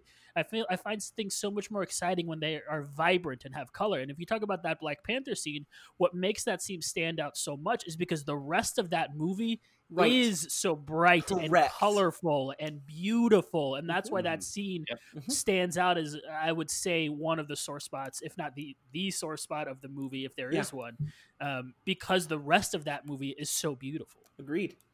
Um, or, or like you're a big fan of, uh, and I should play them. I know I would enjoy them, but you're a big fan of the Red Dead Redemption series, and I haven't played it. But one of the things that's so fascinating to me is how Red Dead Redemption One is just brown, like everything is a different shade of brown, and then the sequel is like, wait, grass is green, and the sky is blue. it's like, like my how far we've come and how much we've grown just over the years and probably because of events that have happened in our lives. I'm sure all of us were at a point i know i was where when like the dark knight stuff was coming out i was like oh gritty superhero movies are the coolest i want everything to be gritty and real and yeah, because I'm I like, was a teenager, I more- needed to feel the Yeah. angst of my soul. yeah now it's like more colors please I will still argue that the Dark Knight trilogy is not nearly as dark and gritty and dour as people remember. yeah, I think we discussed. No, there are was like- still. Oh, I mean, it's it's. Still, it was like the crack cut with sugar man it was like it was the entry level yeah, I grit think we discussed Yeah, this in I- another that's the thing. No, keep going. Yeah, there. Yeah, there. There are jokes in that movie. There. There is fun. There. Mhm. There are some fun action sequences in that movie. Mhm. Yeah, it is a serious look at Batman. And God, Batman, and really, I think Daredevil. Since I feel like you can really link those two characters, especially with their Mhm. Frank Miller uh, connections. Uh, I just feel like there are people who misunderstand, or with comic books in general, Batman being kind of the poster child of this. Zack Snyder. Uh, maybe even He's talking about yeah, Zack Zack Snyder. Snyder. I'm not just talking about Zack Snyder, but uh, but but but I'm certainly including including that in this. Uh, is that there's this idea that comic books have to be violent and dark and gritty to be taken seriously, and that's how we end up with someone saying, "Let's take the Fantastic Four and make it dark and gritty." I'm sorry, they're called the Fantastic Four because the guy that can stretch his arms out calls himself Mr. Fantastic. There's the Invisible Girl, the Thing, the Human Torch. You don't do that seriously and Mhm. dark. And, and this is why I will always use the Guardians movies as my as my counter example because those movies, as we talked about, still have real emotional heft to them and can be moving and mature and also have a talking tree and an angry raccoon with a gun. It doesn't have to be dark and serious. Right. I am tortured and tormented, and I, my mother is dead, and you know, it's, yeah. I would argue. I will that- argue. Oh, go ahead. Oh, We'll both was- argue. Oh. No, you argue first. That was sexy. I don't even know if I'm going to argue with you, but I would say it starts even further back than um, than Dark Knight. I think '90s comics in general were very much like Yep. we need to go dark and gritty. This character isn't popular. What should we do? How about we kill them? Oh, you, genius! and I think it's because Frank Miller's Daredevil Yep. and Frank Miller's Dark Knight Returns Yeah. was successful. Yeah. and and, uh, and I'll throw Watchmen in there as well. hmm I Um, need to watch Um, that. Which to that, I, and I still need to watch that show too. Yeah, uh, but but uh, but I've read Watchmen and I saw the movie as well, and I would argue I, I need to go back and read Watchmen again now that I'm older and smarter. Um, you know, um, I, I I still think that I will I will like it very much, but I I think that there is some commentary on dark and gritty superheroes in Watchmen that a lot of people just took at face value correct. as oh dark yes. and gritty superheroes. Yes. Absolutely. Rorschach's not a good guy. Absolutely. and yeah. well, and this also reminds me of I don't know. I'm certain Soundlord remembers, but I don't know if you guys remember when um, the Wind Waker was in production and. Oh first out, yes, and yeah. there was this whole reaction of well, but Zelda games are supposed to be serious and dark, and it's like, did you play Link to the Past? Like, but that was a thing that was happening back then. Like, what? Uh huh. Look at how beautiful this game is. It can't be pretty. It. And Yeah. so, so Wind Waker, by the way, the light-hearted Zelda game that ends with Link stabbing Ganondorf through the brain. and then flooding the world. uh-huh. um, Like there is a darkness to that as well that belies its its cheerful exterior, but it also has a lot of fun and lightness to it as well. yeah, I. But you know, Zelda was also it was there are games for kids. You don't want a dark and gritty Super Mario Brothers, right? Um, I ran into a YouTube comment section that was asking for that the other day. Like a Never whole run bunch into of people. YouTube comment sections. whole bunch of people arguing. I'll show it to you guys afterwards, but a whole bunch of people arguing for how much they need a dark and gritty Mario game. You know, Except I don't know for- how. Except for Peach's YouTube channel, you should run into those comment sections. Oh yeah. I'm saying. Um, Um, oh gosh, it's like the people who are like, "Oh, do you know what I really want is an R-rated Star Wars." Then you don't understand Star Wars. I'm sorry. correct. Yeah, I agree with Eduardo. I just, I am, I was never super into the dark and gritty thing, but I'm also, like, I'm real fatigued on it at this point. It's a miracle that I like this show. we need happy and light now. But I think this show. that's what we need. 2020 going forward. Yeah, but also I think the show is kind of to Chris's point about the dark, the Christopher Nolan series of there is darkness and there is grittiness, but the show isn't about that darkness and grittiness. It uses it to effect, but there's plenty of heart and comedy and um and bright spots within it as well. And there's nothing wrong with grim and gritty either. It's just I f- so many people think that grim and gritty equals smart, uh, which it doesn't always. Well, and I think there's a a point where you use grim and gritty exclusively to tell a story rather than as a theme or a part of your story, and that's when you run into the problem. Is when you are only dark and gritty, then you have no substance. Mm-hmm. Yeah, and and also dark and gritty isn't subversive anymore. Right.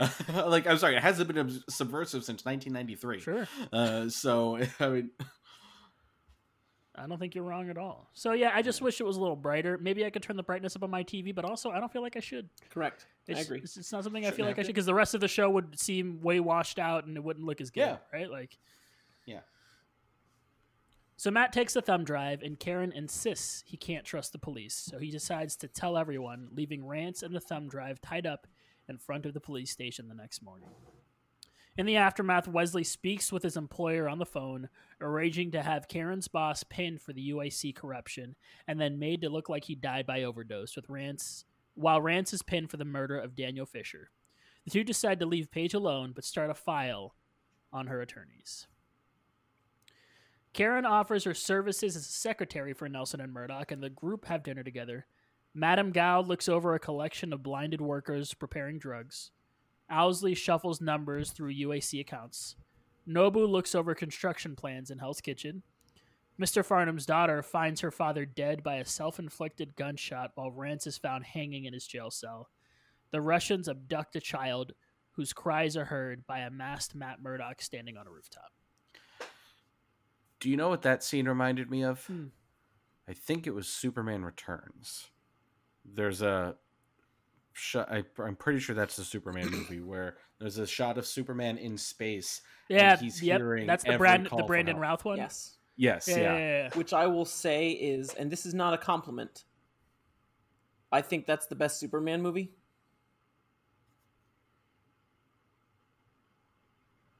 Challenge I me don't on if. I've seen I don't know if I've seen enough Superman movies to. you should not me. see any more Superman movies.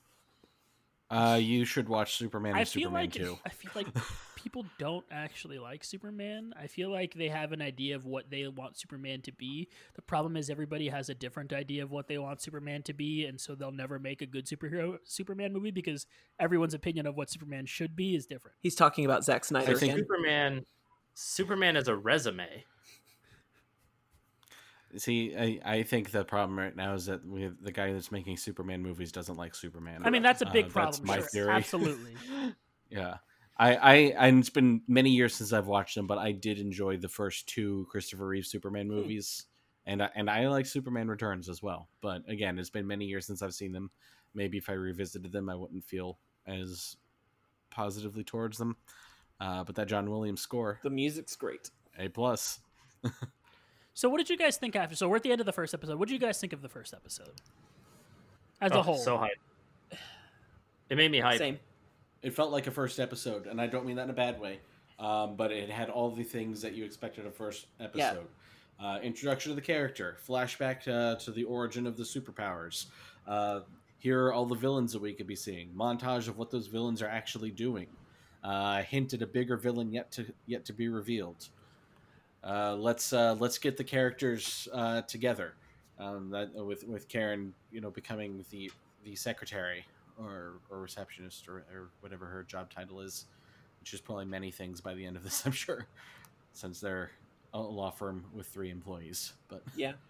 I was saying this to my to my roommate after I watched it. Like I know that it, it because it went straight to Netflix and the series was planned. It's not like it was a pilot episode, but as a first episode, it felt very well done, well made.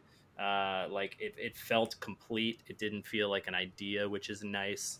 Um, I don't know. I I think yeah. It um, and you didn't, Chris. You didn't say that it, did- did any of those things poorly. no, Uh, no, no. It, it, I think it was a perfect way to kick off my interest in the rest of the show for me. I just thought I thought that they they covered a lot of ground really well um, about the character and you know the interest in what the hell the villains were doing and yeah we knew it was Kingpin but like we didn't get to see him yet like Yeah. I want to see him I want to see Mhm. what he looks like yeah, we heard his voice, and then Mhm. uh, it's like, oh, bring him on, and then and then they didn't. Yeah. yeah so it got me really excited for the second episode which I watched immediately afterward the first time and the second time and this Mhm. time I think I watched Wow. this whole season in like two days the first time. Um, it's very Yeah. interesting the way it is all set up. Like when you think back on what happens in this episode, it is all set up, and yet at the same time has this manages to have an an open middle and end to a storyline. It's Karen will have more storylines. Sorry, Sound Lord, to spoil that for you. Karen will have more storylines going forward but within this one contained episode there is a karen is in trouble karen has a conflict karen is rescued um, storyline that shuts and i think that's kind of hard to do think it's hard to have a lot of setup while also having um, the catalyst for a lot of that setup having a resolution within that same episode Mhm. and it never feels particularly noisy either I haven't done this Yeah, in a I- while, but I'm going to disagree with all of you. ooh I whoa wasn't a big fan of this episode uh, for a lot of the reasons you guys are saying. It felt like a pilot episode, and I I know I didn't like it because I really liked episode two, and episode two feels very different from episode Mm-hmm. one. The way they tell the story in episode two is very different than the way they tell the episode story in episode one. Episode one feels like the first episode of any major TV show on a network, which is why calling it a pilot is so effective. It makes me feel like the first episode of Angel. If you've seen that episode, it's sort of like here's Angel, here's and this is sort of how every Angel episode is. And there's a few shows that are like this where it's like here is this person, here is a conflict for them to deal with this episode, and then we're gonna sprinkle in a little bit of some conflict that we'll deal with at the very end. And it it didn't feel like it was telling a larger story yet. And I think the episode, I think uh, I, I was kind of like, well, that was it. Like it felt so abrupt. Like they had the conflict and then it was immediately solved, and it all seemed to happen so fast that what I enjoy about these Netflix shows is the sort of slow burn of the building of anticipation and them kind of working through these conflicts, which does they do for the rest of the season. So from episode two on, that's sort of the style of the show, but episode one feels like its own thing. It just didn't necessarily work for me. I actually agree with everything you said, and yet still like it. I'm not saying I dislike it. I'm just saying those are the things that I didn't like. No, I agree that episode. it feels like this was the Yeah. first episode of a show that is actually on television, not Netflix. Well, I still I am. uh This is maybe where I, I might end up disagreeing with you guys a little bit here if I'm understanding you. I think if you're a TV show, even if you're on Netflix, you still have to act like a TV show. And and I think part of being a TV show is that you're broken up into episodes, and each episode has to. I mean, yes, it can be an overarching story across the season, but I still feel like each episode needs to work as an individual thing. I, I don't like it when people say, "Oh, this isn't a TV. This isn't a TV show." We're thinking of it as a 13-hour movie. I think that's bullshit. I think that it is a 13-episode TV show that is telling a season-long story, uh, and you need to remember what an episode is, and not just be like, "And we'll cut it here because we're at 45 minutes now." Uh, like, I still think that. I mean, yeah, there could be like two-part episodes are are, are a different beast, but um, I I don't like it when they try just try to treat it as a a long movie that's cut up into digestible parts. I still think that you know an episode needs to work as an episode as well as a part of the whole. I like agree and disagree all at the same Yeah, time. right. I th- I Yeah. think I think that's correct, but I also think that that might result in some episodes that just by the nature of what you just said, this episode is going to have to be weaker because this is the introductory episode, which is not I've already said I like this episode, but Yeah. sort of like shooting in darkness if that's a necessary evil, that's going to mean sometimes you see the evil.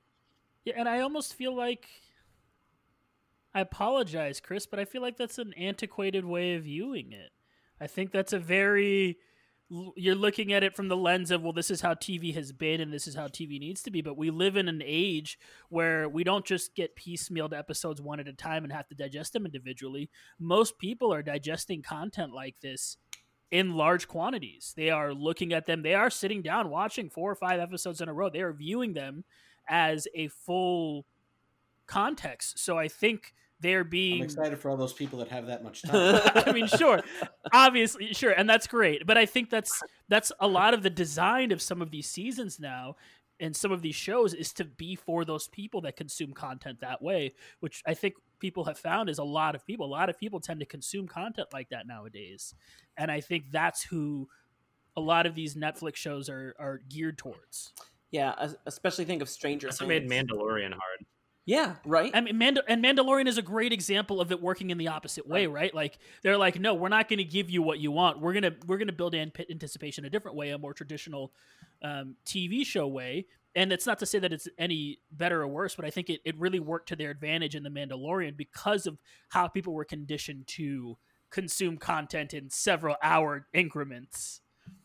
Yeah. Right. I I saw someone once say, and I have no way of testing if this is correct, but I saw someone someone once say that the Mandalorian has it right, and that something like Stranger Things missed out on not piecemealing their episodes because then you then you've got people watching something, talking about that thing they just watched for the week, then seeing the thing Sure. again, and that potentially Stranger Things could have dominated a larger portion of the public consciousness if it was just doing one episode at a time. Although I will argue that Stranger Things really buys into the nah, this is a 13 hour movie thing. They don't feel like Absolutely. contained episodes to me in Stranger Things, but that that's kind of a, a side point. I I think The Mandalorian part of its success was the fact that we were kind of like we used to do with television, showing up to work and talking about. I guarantee you now, where I work may, makes this less surprising, but I guarantee every single day after the release of the Mandalorian, everyone at work is talking about this week's Mandalorian, and that went on for weeks instead of instead over a few over a couple weeks we were talking about the season as a whole or having to be careful and like step around it you guys you guys all watched game of okay How far have Right, you gotten and the- yet? Yeah. you know peaches peaches and eduardo watched game of thrones and it was definitely like our group chat for you know several weeks on end was what just happened in game of thrones Every Sunday, what's baby. about to happen in game of Mhm. thrones like i do think there's something to that old concept yeah.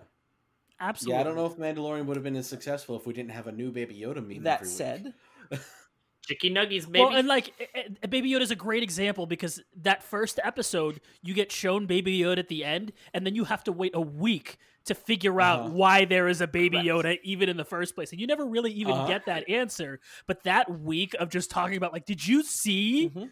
the Yeah. Baby Yoda? That was such a fantastic week. like it made you like I want it to be next week now so I can see this next episode because uh, my jaw dropped. Absolutely. Yeah. So it'll be very interesting because I think honestly I think both of you are right, and I don't. I like the ability to just sit and watch Daredevil all at once, which is basically what I did, and yet that hype building, if things were done the old-fashioned way, there might be something to that too. So the reason I bring that up is it's interesting. We're doing this mostly to prep for the Disney Plus Marvel series, and it will be interesting to see since those are going to be handled from everything we know different from the um, the binge method, and it'll be interesting for us to see how it goes. Just seeing an episode a week at a time. It's interesting because Anthony Mackie has talked about that show, and he's talked about how it's basically just a six-hour Marvel movie. Hmm. But I there, just think but that's the- marketing bugs. you think so? I, I, I, I think I think that's a term that is overused I also by calling it a six-hour movie. I think that it's that's just marketing speak. Yes, I'm sure it's telling one overall story, but uh, I don't know. Uh, I, I just think it's one of those one of those phrases that's overused I'm too interested. much now, and that might be why I'm annoyed by it. Like not in, not necessarily in concept so much as people both trying to say, "Oh, this is just a really long movie that we're releasing in one hour chunks." Um, I mean, that's what the Snyder Cut is going to be. That is actually going to be a four hour movie released in four episodes. wait, really? Um, Why? yeah. because it's long and people yelled on the internet. Um, uh, We're still but talking about a movie. was that? What? um, oh boy! Oh boy! No, but That was Eduardo's nickname in high school. My nickname was "It Was Long," and people yelled about it on the internet. Yep. That's the one.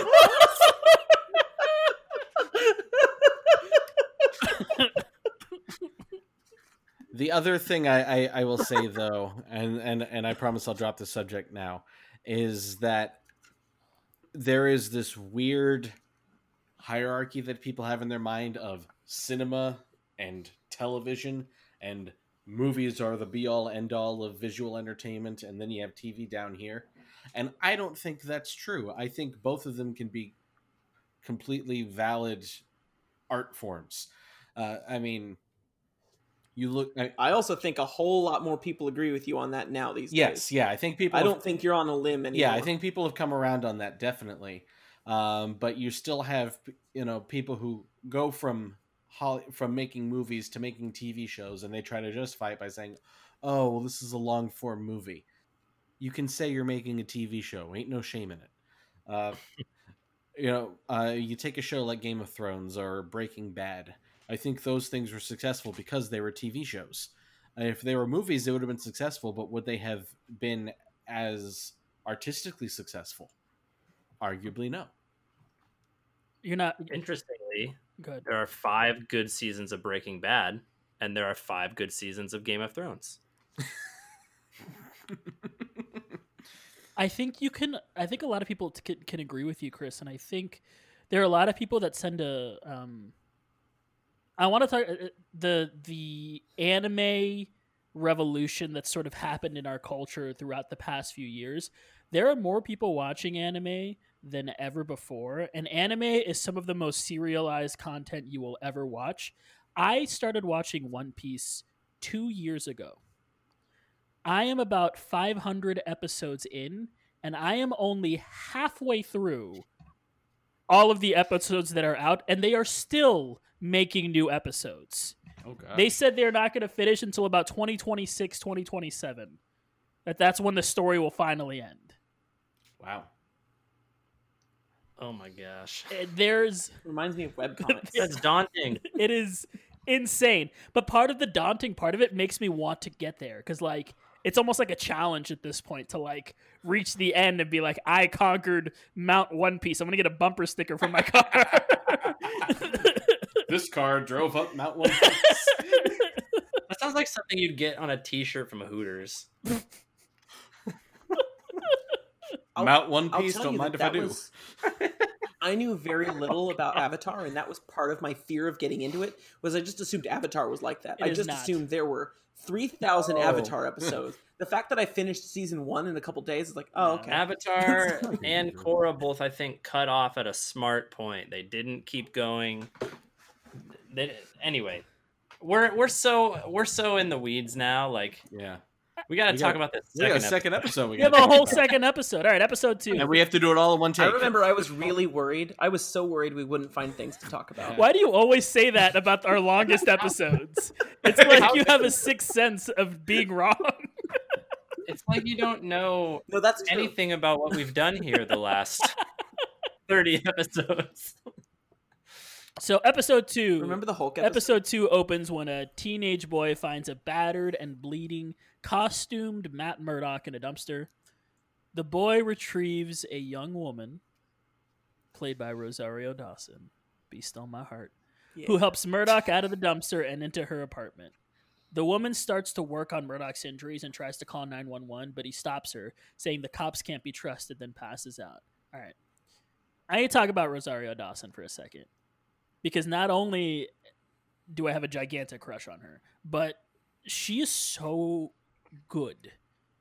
She just it's all it's like effortless and it is I am not saying any of the actors on Daredevil are bad by any means because a lot of them have really good strong performances. Specifically, the actor that plays Matt Murdock is very good. Um, I think some of the other performances are a little like I think both Karen and Foggy are hit or miss at times for me. There are times when I don't find them especially believable, but Oh, you should see Robbie's face right now, listeners. and it's okay when it's just Matt, Karen, and Foggy. But when you add in a an actor to the caliber of Rosario Dawson, it brings out some of those qualities that I don't necessarily enjoy about the the way the other characters are being portrayed. I think Rosario Dawson just has a way of of just making you believe her character like she just is her character and maybe it's partially because Rosario Dawson is one of those actors that tends to in a lot of ways play herself in a lot of the characters like I think this is a very Ro- Rosario Dawson character um, and so it makes it a lot easier to kind of fall into it and play it um, convincingly and well um, and this isn't to say any of those actors are bad. I just think Rosario Dawson's really, really good. I agree with that, but I'm never going to forget that Deborah Ann Woll slander you just put out there. I see her. I I agree with you on the foggy point of it. I don't. I also Yeah, I don't agree. really agree with you on the Karen point of it. I think Foggy gets better as the series goes on. Yeah. I had forgotten how kind of, and by kind of I mean extremely annoying Foggy was early Yeah. on. He's but very yeah, no, much I- I- This is the funny guy. Yep. Yep. And no, I I also have a massive crush on Rosario Dawson. I have since the day I saw Josie and the Pussycats in theaters. Um, I just learned Jeez. so many things about you from that one sentence. no, okay. You know when they ask you like what's the what's your guilty pleasure movie? Like which movie do you actually feel very strongly about even though you know it's terrible? That's Josie and the Pussycats for me. It's a comic movie. We should talk And- about it on the show. It's Oh. reassemble Josie and the Oh, Pussycats, one Yeah, cat at a Archie would, time. Yeah. I would do a Josie and the Pussycats podcast so fast you don't even know. Um, I, I'll be completely prepped. I'll be completely prepped with the Archie comic, with the the Hanna Barbera cartoon, with the the movie itself, like with the the Oh. anti capitalism message in the film. Okay, anyway, She was on Riverdale too. what? Oh, was she? Yeah, I think so. I think Josie Okay. and the Pussycats were, were in it. Oh, we're in Riverdale. Yeah, it's all all connected. Yeah, Yeah. I thought you were talking about um, Rosario Dawson was on. Riverdale. Oh no no no no no no no no! She was she was on Jane the Virgin, uh, same channel. She but, was uh, on Jane the Virgin. Yeah. She was in Men in Black too. That's the first thing I saw her in. and she I- might be in the Mandalorian season two. Ooh, have you seen um Ooh. Seven Pounds? Yeah, the, the the rumor is that she's playing Ahsoka. Seven Oh, Pounds- that's right. I forgot. I was so excited about that. Yeah. Seven pounds will mess you up. Don't watch it in 2020. Woo! Okay. That movie is very sad. Yeah, Uh, watch that when things are nice in the world. Don't watch it now. She's also Okay, so in Rent. I'll try to remember if in you've 10 years. seen the Rent. Oh yeah. Yes, that's right. Yeah, she's um, uh, what's her name? yeah, her. I don't remember her. Mimi. Name. Mimi, yes. Um, yeah, she's wonderful. I'm, I'm, I don't have anything to say that Eduardo didn't like. It, I was so excited when I realized she was in this, and she is scene stealing in every every Netflix, um, MCU whatever we want to call it show she's in. Every time she's on, I almost, and it's weird because she's in multiple of the of these seasons, and I'm sure she's got other things going on. But I almost feel like she's underused, and maybe this is a spoiler for Chris, I guess, for the rest of all the other seasons. But I feel like she's not used to her full potential as she probably could be. Mm. I think this is the one where this is the season where she gets sort of the most, and then it sort of drops Mhm. off as seasons go on. And Correct. I, I personally assume it's because she's got other stuff going on, and she can't devote a full season to something like this because she's Rosario Dawson. I feel like I heard that there was a one of the Netflix shows they wanted her to be in, and she didn't. Uh, she had conflicts. I don't know if that was The Punisher or something. That makes sense. Uh, haven't seen the Punisher. Yeah. Um, yeah, I have to assume she's the most expensive person on this show. yeah. Like, right, right? No one, I no one can't is think of commanding anyone Rosario else. Dawson's check. Vincent D'Onofrio. Probably not. Maybe. Oh, hey, Men in Men in Black connection. Anyway. oh um, yeah.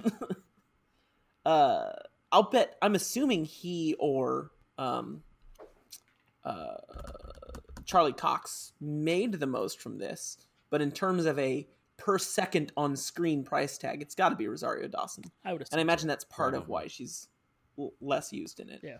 um, the way she's used to connect all the characters ends up being very smart. Mhm. Um, I, we discussed this on the Doctor Strange episode, but she's an amalgamation of Claire Temple, is a character from the Daredevil comics, but not an important one.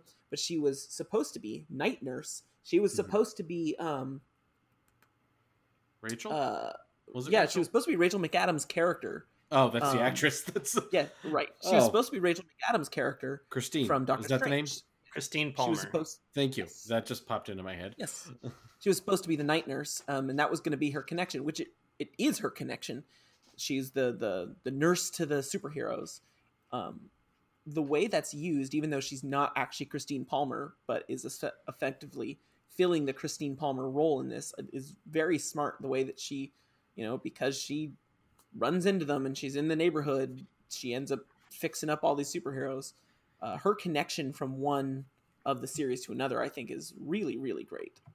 And she gets some great stuff as this series goes on. Were but there I'm curious. when they were speaking Spanish? Were there subtitles?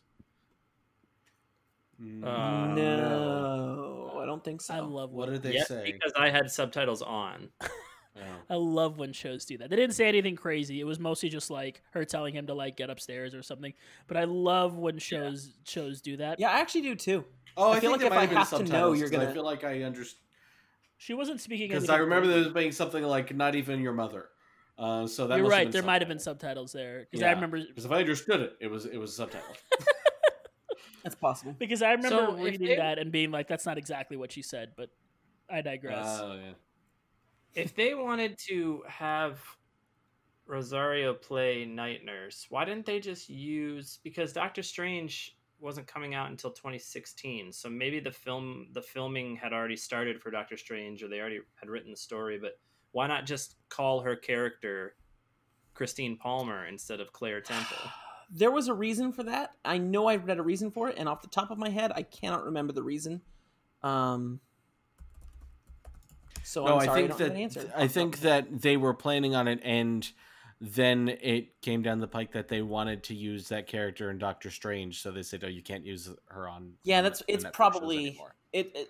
That's Yeah. probably the correct movies answer. always get first dibs on characters, right, and that they probably knew ahead of time um, hmm that you know we're gonna do this. So, um, Well, alrighty then.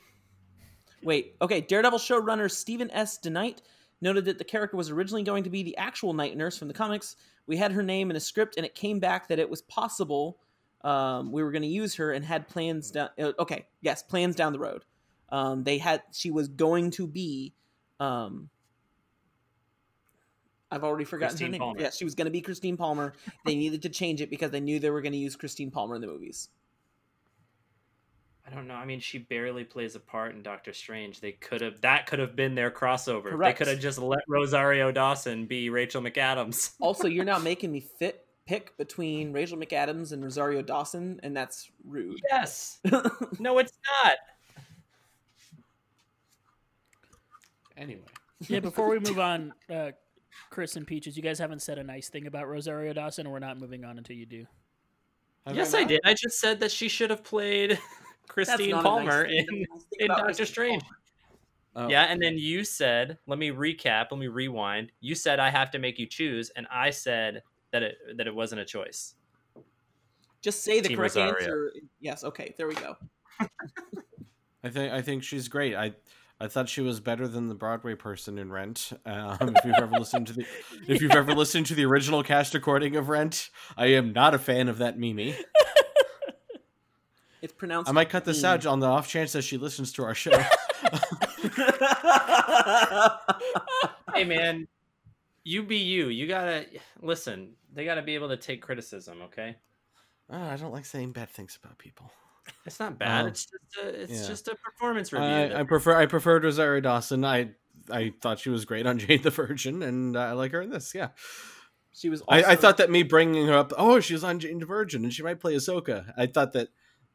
I thought that I was positive enough in that, but no, I, I will I will explicitly state she good actress. she was also the best pussycat. She was the best pussycat, according to Robbie. Bam, bum, bum. Watch new Pussycat. Whoa, whoa, whoa. Okay, enough of that. Alrighty. In a flashback, young Matty Murdock and his father Jack bound as Matty stitches up his father after bound bond after his father after uh, after a lost fight. Jack shows Matty a large stack of cash he earned despite the loss, but is clearly angry about the situation when Matty leaves. While Karen and Foggy connect and get drinks, the woman working on Murdock introduces herself as Claire Temple. I think she just introduces herself as Claire, but She does. Yeah, Yeah. she never said her last name. Murdock tells her he went to find the abducted boy he had heard from the end of the first episode, but walked into a trap where he got beaten. Flashback picks back up with Matty in the hospital, having lost his vision but struggling to handle his suddenly improved hearing. While Claire works on stitching up Murdock, Matt hears and smells a man searching the apartment building several stories below, showing off how attuned his abilities are. Murdock further explains he inherited the ability to take a vicious beating from his father, and we get another flashback. Matty is seen learning Braille when his father is pulled away by a pair of Irish mobsters. Unknowing that Matty can hear the conversation, the mobsters explain they have arranged a huge fight for Jack, and that Jack will need to throw the fight in the fifth round for them all to make a lot of money. In the present, a detective shows up at Claire Temple's apartment to ask her if she's seen the man in the mask, which she denies. Murdock can sense the detective didn't believe her, and the man makes a phone call in Russian as he leaves. Matt is able to knock out the detective by dropping a fire extinguisher down several flights of stairs with pinpoint accuracy, which seen by the teen who previously found him in the dumpster. How is this man not dead? Also, did that remind anyone else of Great American Psycho? Am I I've the only one it. here that's seen Yeah. American Psycho? That's I've only weird. seen it once, Okay. and I don't remember. Well, that much one day you'll watch American Psycho and it'll remind you of this. So. Hmm. It. But How yeah, is this no, man he's not dead, He's right? dead. There's He's no dead. way. No, he's not dead. He's not dead. No, I I mean, mean he's if- still alive to be tortured later. Oh, well, I Yeah. I understand that he is alive later in the show. But oh, he but yeah, in be, real life, he should be dead. no, he- his brain Is mushy. it- Is it the same dude that does Cinema Sins that does the YouTube series where it, they talk about all the times in a movie or a show that the person who was injured would actually have died? Like they they go over the injury and they say like, here's what actually would have happened to them. Like Oh, broken skull, dead. I don't want to watch Yeah. that. That would make me so uncomfortable. Oh, Because I bet that this episode has a lot of everybody's should be dead. Yeah, Oh, yeah. definitely. even the dumpster part, which we'll get to. That dumpster Mhm. part, he should be dead. Mm-hmm. Yeah, agreed, Eduardo. yeah.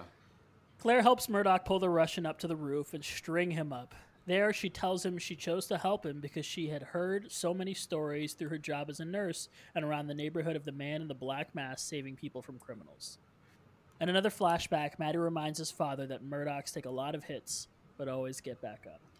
Jack Point of order. frantically- Matty got his dad killed through his own pride. He shamed his father into getting killed. I just want to establish that. He didn't shame his father.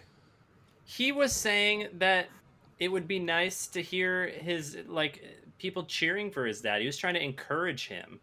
Okay. Yeah, he doesn't know. I don't got think- shot. I don't think a 10-year-old kid is going to know like if he doesn't do what those people say, he's going they're they're going to kill him. I think and he's here's just like, where we "Come go Dad." back to he's a 10 year old Catholic boy. He's going to feel bad about it. He's going to be like, Yeah. this was my fault. Yes, which he I does. did not honor my father. No, I didn't think it was like I didn't see it like that. I don't know Good if job, you're Matty. You got your dad killed. Oh, okay. So this is the Star Lord argument of the I was MNU. waiting for someone to Well- make Star Lord connection. well, this and and is this any different from saying that that you know Peter Parker feels guilty for Uncle Ben's death because his inaction led directly to that happening? With great ability comes great accountability. That's not even the phrase. Get your Peter Tingle out of here. You've gone too far. Jack frantically places a massive wager on himself to win by knockout and arranges for the money to be left to Matty. He then calls an unnamed woman, telling him Matty is going to need her, and he just wants to hear his father get cheered one time. On Claire's roof, Murdock starts to incar- interrogate the Russian. Claire becomes angered by the thug bragging about the strength of their human trafficking organization and helps Murdock torture him. Chris, yeah. torture in a superhero movie? It's more likely than you think. What's worse, torturing a superhero torturing one person, or a superhero unknowingly killing hundreds and hundreds of people as he battles another superpowered person through a city? Ooh. Um, uh, neither's great. Is that a serious question? Because I'm not. I mean, I don't know. I don't know if it's a serious question or not. It just makes me think know, of yeah. Man of Steel of superheroes that probably should be doing that aren't doing Yeah. superhero things. Yeah, yeah. It's so I. I always find torture scenes hard to watch, just on a visceral level. First of all, like when when he sticks that dagger in the guy's eye socket, just ah, God, my God, ugh, just like I'm cringing just thinking about it. Um, but I also find it really uncomfortable when a character who is ostensibly the good guy is using torture. And I feel like it's a pretty common trope nowadays, uh, particularly in the 21st century, post 9 11, for whatever reason. Uh, like 24, uh, Jack Bauer tortured people all the time to get information. And that information would usually end up saving the day. So the ends justify the means. The only episode of 24 I ever saw, he literally decapitated a captive criminal to make some My sort of God. point. Yeah. It's ridiculous. Continue. There, Yeah. this podcast, this podcast about superhero movies and TV shows is probably not the venue for a long discussion on the Geneva Convention and the ethics of torture. We don't need to get deep into whether states should be torturing uh, you know, to get information if that's going to prevent things. I certainly have my opinions on it, which you can probably guess by me talking about how uncomfortable I am watching Daredevil do it, or any quote unquote good guy doing it. Um, I, I, you know, tend to think that if you don't live up to your own ideals, then are you the good guy anymore? Maybe not. Um, at the very least, though, if they're going to pre- present the good guy in a show or a movie torturing someone, even if it's a bad guy, like this is a bad guy who's in human trafficking, kidnapping children, all horrible, horrible, horrible, horrible, horrible things, obviously. Um, but they're presenting this in excruciatingly realistic detail. It, at least to me, needs to be examined critically in the story. It can't just be presented as the guy doing what he has to do to save the day. And maybe that's coming later in the season or, or later in the series. I don't know. Haven't watched haven't watched the rest of it yet. Um, but if this just becomes this is what Daredevil does is he tortures people and well you know uh, he he saved the day so it's fine. I will not. I would not be comfortable with that. I feel like if you're going to introduce something as as important, I, I guess I want to say, is something as as serious as torture, and, and something that is still debated to this day about its role in imprisoning people, or I, I guess. You know, it, it's it's an important issue, and I feel like it needs to be treated as such in the story uh, to justify its use. Otherwise, it's just, for uh, lack of a better phrase, uh, torture porn. Uh, like like they say about like certain horror movies. So it, it, just becomes, oh, this is shocking. This is dark and gritty. Uh, look at what ser- what a serious show we're being.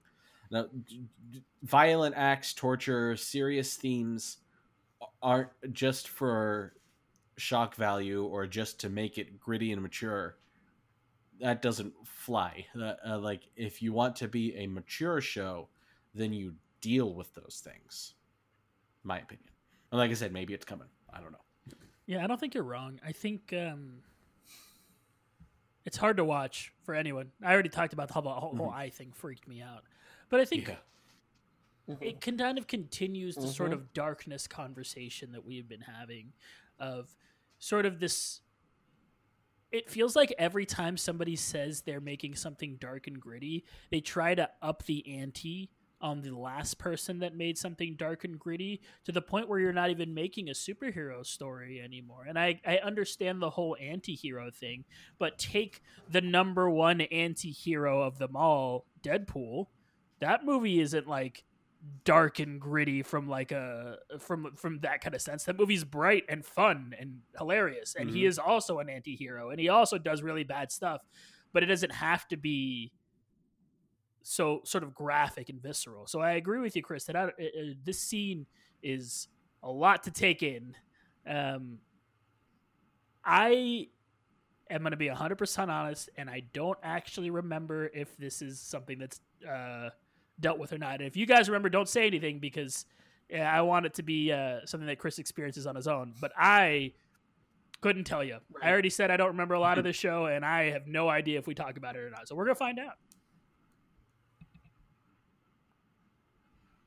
Yeah, and I'm wondering everything I'm thinking. I agree with all of your statements on torture. I'm one. I can't figure out how much of what I'm thinking is based on later episodes because I can't necessarily isolate. You know, I can't compartmentalize my feelings on Matt Murdock at this point in this time, two episodes in. I'm right. I'm right there with you. I I don't remember it enough either, yeah. but it definitely feels weird given the the way that we've seen a lot of our other superhero stories in the last 10 years or so uh, like it, it, stands out mm-hmm. particularly uh, especially going back to what we said earlier because he is a man of the law.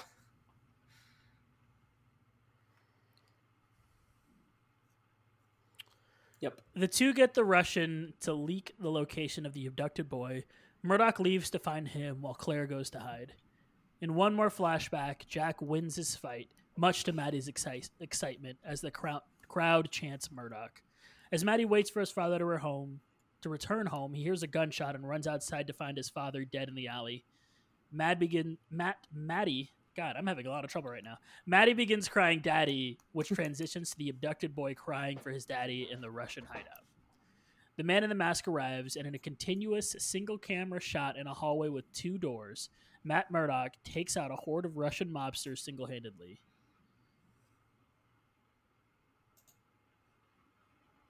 I. Okay. Uh, I don't know if I'm supposed to read that or not. No, you're not. No, no, no.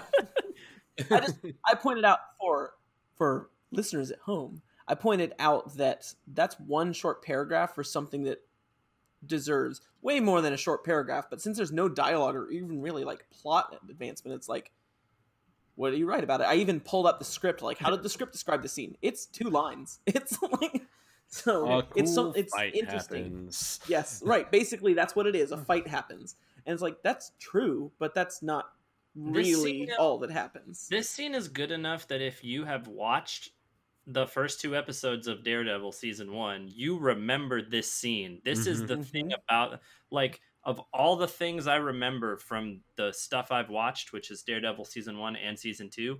This is the scene from season one I remember vividly, and I will not say the season two scene I remember vividly because it is messed up.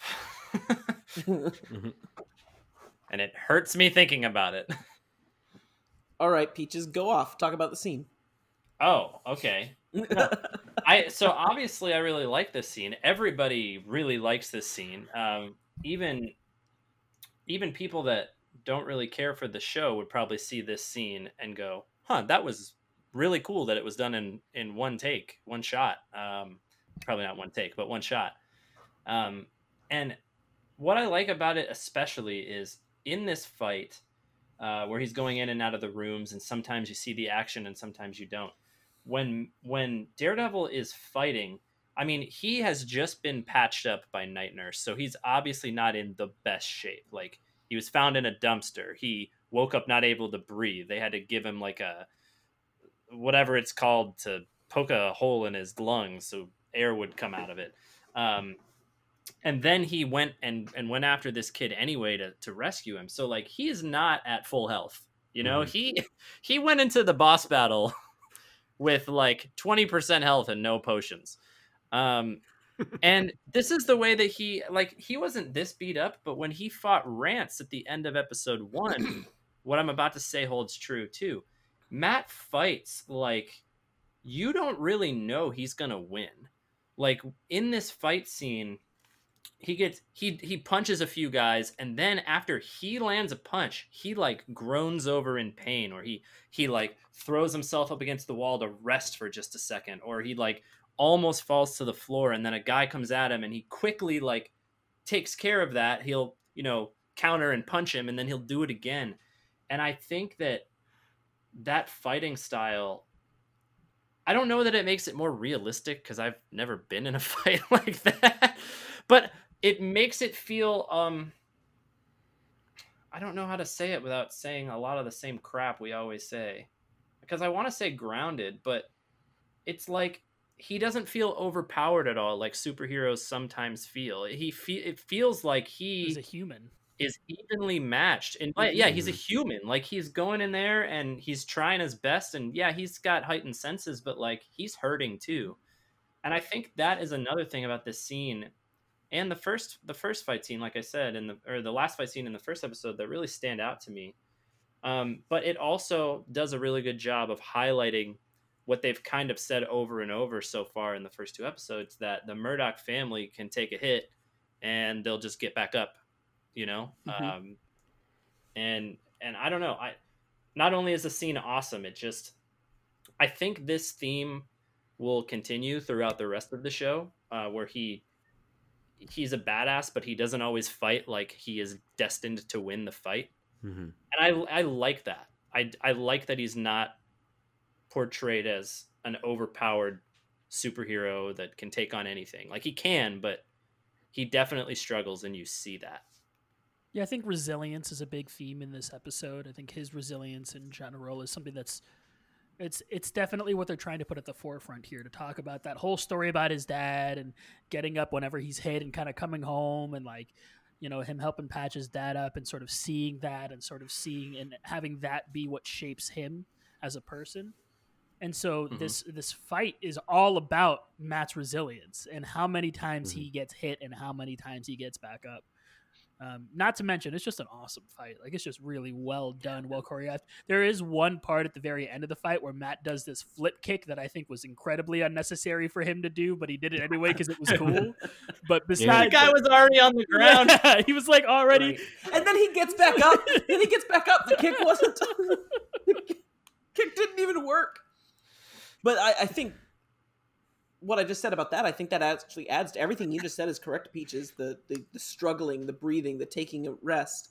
Something you don't see. Like that's what sets it apart from Batman. That's how this is different from Batman. Like you don't see that in superhero movies. You see them, you know, kind of mm-hmm. effortlessly go from one person to another. They don't have to take a breath or, or Right. lean. And, and You maybe moment. get but also in other fights like one scene like that where they're Right. winning for the beginning of their they're winning for the first 70% of the whole length of the fight and then the bad guy hits them with two like really strong moves and then they're like oh i'm about to die just kidding super powerful move this is like the whole time he's struggling right Yeah. you never see him catching their breath but also you never in this case he doesn't punch people and they're they're down because that's not how fights work right like he hit people they get back up he has to hit them again they hit him back like they're they're not it is not this is the punch that ends the fight it is they are fighting and and all of that everything we just said is on top of just that cinematography is Yeah. amazing Oh Mhm. yeah, it, it is a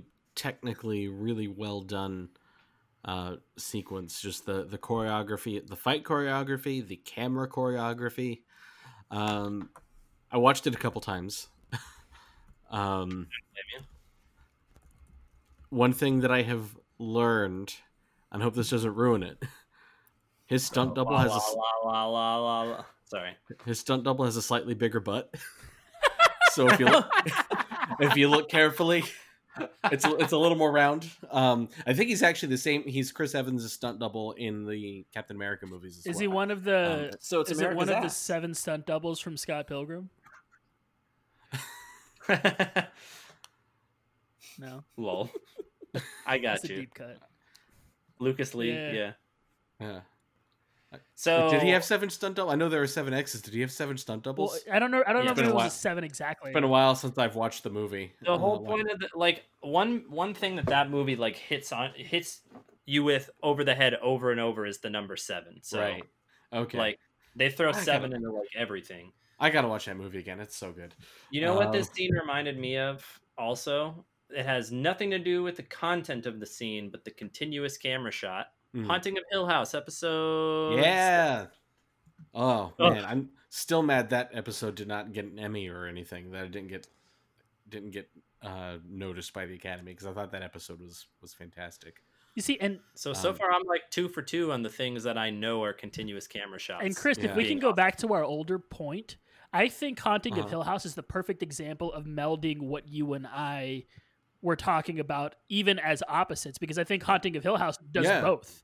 I think it does a Yeah. really great job of being contained episodes, but also always telling a complete whole story. Yes. No, I mean that's actually like my ideal example. I wish I, I'm glad you I'm glad it was brought up because I, I I didn't think of it, but that is exactly it's like this is an episode about this Mhm. person.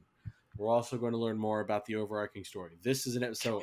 Every episode is structured as a single episode.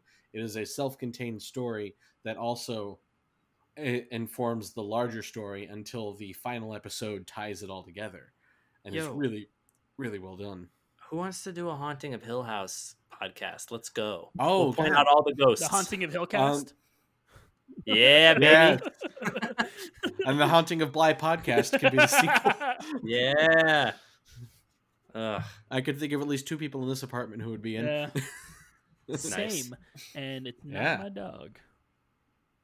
Ooh. Oh man, I was really hoping Teddy, but, Teddy uh, has a lot of opinions on a lot of different shows. He's just not a big horror fan. no, No. no. That's probably because dogs can sense ghosts in real yeah, life. Yeah, he's not a big fan. So, no. Don't say that to me because. Why'd you say that? Oh no, was Ivy barking at a corner earlier? yeah, why? That's what Riata does. Riata just stands up, looks at a corner, and like, oof. don't you, don't you dare! They've been barking. They've been barking a lot at the door. The two dogs in this house. They've been barking a lot at the door lately for no reason, and now I'm just gonna think it's a ghost. So thanks. a lot. I'm so sorry At least the ghost is polite and is waiting at the door. Uh, maybe. Ghosts Yeah. don't need to use doors. Yeah. Or they're in the hallway, which leads to the door. So they're just looking at the door. they're looking at the Oh. hallway, but I think they're looking at the door. Are ghosts like vampires where they can only come in if you invite them? Nope. No, I think they're they do whatever. Yeah, I they think they want. just Okay. live places. I think That's they're the opposite. I, think they can't leave. I've always Yeah. wanted a welcome mat that said "Welcome" unless you're a vampire, just in case a welcome mat counts as an invitation. What if it's like a snowy day though, and snow has covered the unless you're a vampire, and it just says welcome. Oh no! Well, I, I want a heated welcome mat then. okay. what if they it covers everything except for the well, and they're like, "I wonder if I'm welcome here," and they look at the mat and goes, "Well." Ah, I guess I better stay outside just in case. covers the well. Or it covers everything except for you're a vampire, and then whoever sees it turns into a vampire. It covers the well. It covers the well and the unless, and it just says "Come, vampire." I mean, So anyway, I love that hallway fight scene. Yeah, that's To where ghosts man. are. The hallway. Damn it, man. yeah, what, do you think the ghost hanging out in that hallway watching them thought? Like, Oh, here's here's how we tie this in. Rosario Dawson says the line, "If you're gonna give up the ghost in my apartment, I at least want to know why you were doing it." There we go. Uh-huh. Full circle. Murdock takes off his mask, tells the boy he doesn't have to be scared anymore, and carries him out as the credits roll. Hindsight, how do we think this fits into the MCU? It like sort of does a little bit, but also doesn't at all. Uh, yeah, I feel I feel like we can probably drop this this segment from uh, future episodes. I agree. So we, How does it fit into the MCU? I mean, it Yeah, does, but it doesn't inform the movies at all. So yeah, in all honesty, if that's something we want to discuss, it's more at the end of the series than sure, here, Yeah. two episodes in. Sure, we're we already talked about how it fits in the Chitauri invasion. So we are yeah. trying out different formats, as we've already said. This is a test bench for are the eventual Marvel shows that are going to come out on Disney Plus. So we're messing around with a few ideas today. We're going to be talking about big takeaways that we get from these two episodes. So we'll start with Ravi. What's your big takeaway from uh, the first two so we wa- episodes? we watched yeah we've watched so many of these superhero films with these big stakes these epic you know literally saving literally half of all the life in the universe um, and that sort of stuff so it's kind of nice yes he got there with torture and we discussed how questionable that is but it's kind of nice just seeing a superhero film that is the the the the story and the moment is he beat up a bunch of people to just save an abducted child who was scared and wanted to go home. And that's uh that's all there is to it. Also my other big takeaway is that as i wrote this i read what zach and eduardo said and i feel the same as them. What peaches. That was worth it for the sound. Z word. get rid of the z word. Uh, try to remember. yeah i just i i liked how small a moment it was that that this is this is like saving a kid is heroism Yeah. it doesn't need to be undoing the snap um it's kind of refreshing my big takeaway um, was uh, you've talked about it a little bit, but they kind of allude to the MCU throughout this whole thing. They kind of like have like they like hint at it, but they never actually say it. And there's always this like they are always like very um, sub- subliminal about whether like this is actually part of the MCU or not. And it's honestly kind of a shame that it's not. I was honestly really hoping, and I think Ravi's talked about this before, that uh, during the the circles thing that the defenders would have showed up there and like um, at the end of Endgame, or at least at some point that we would have seen the defenders kind of join in.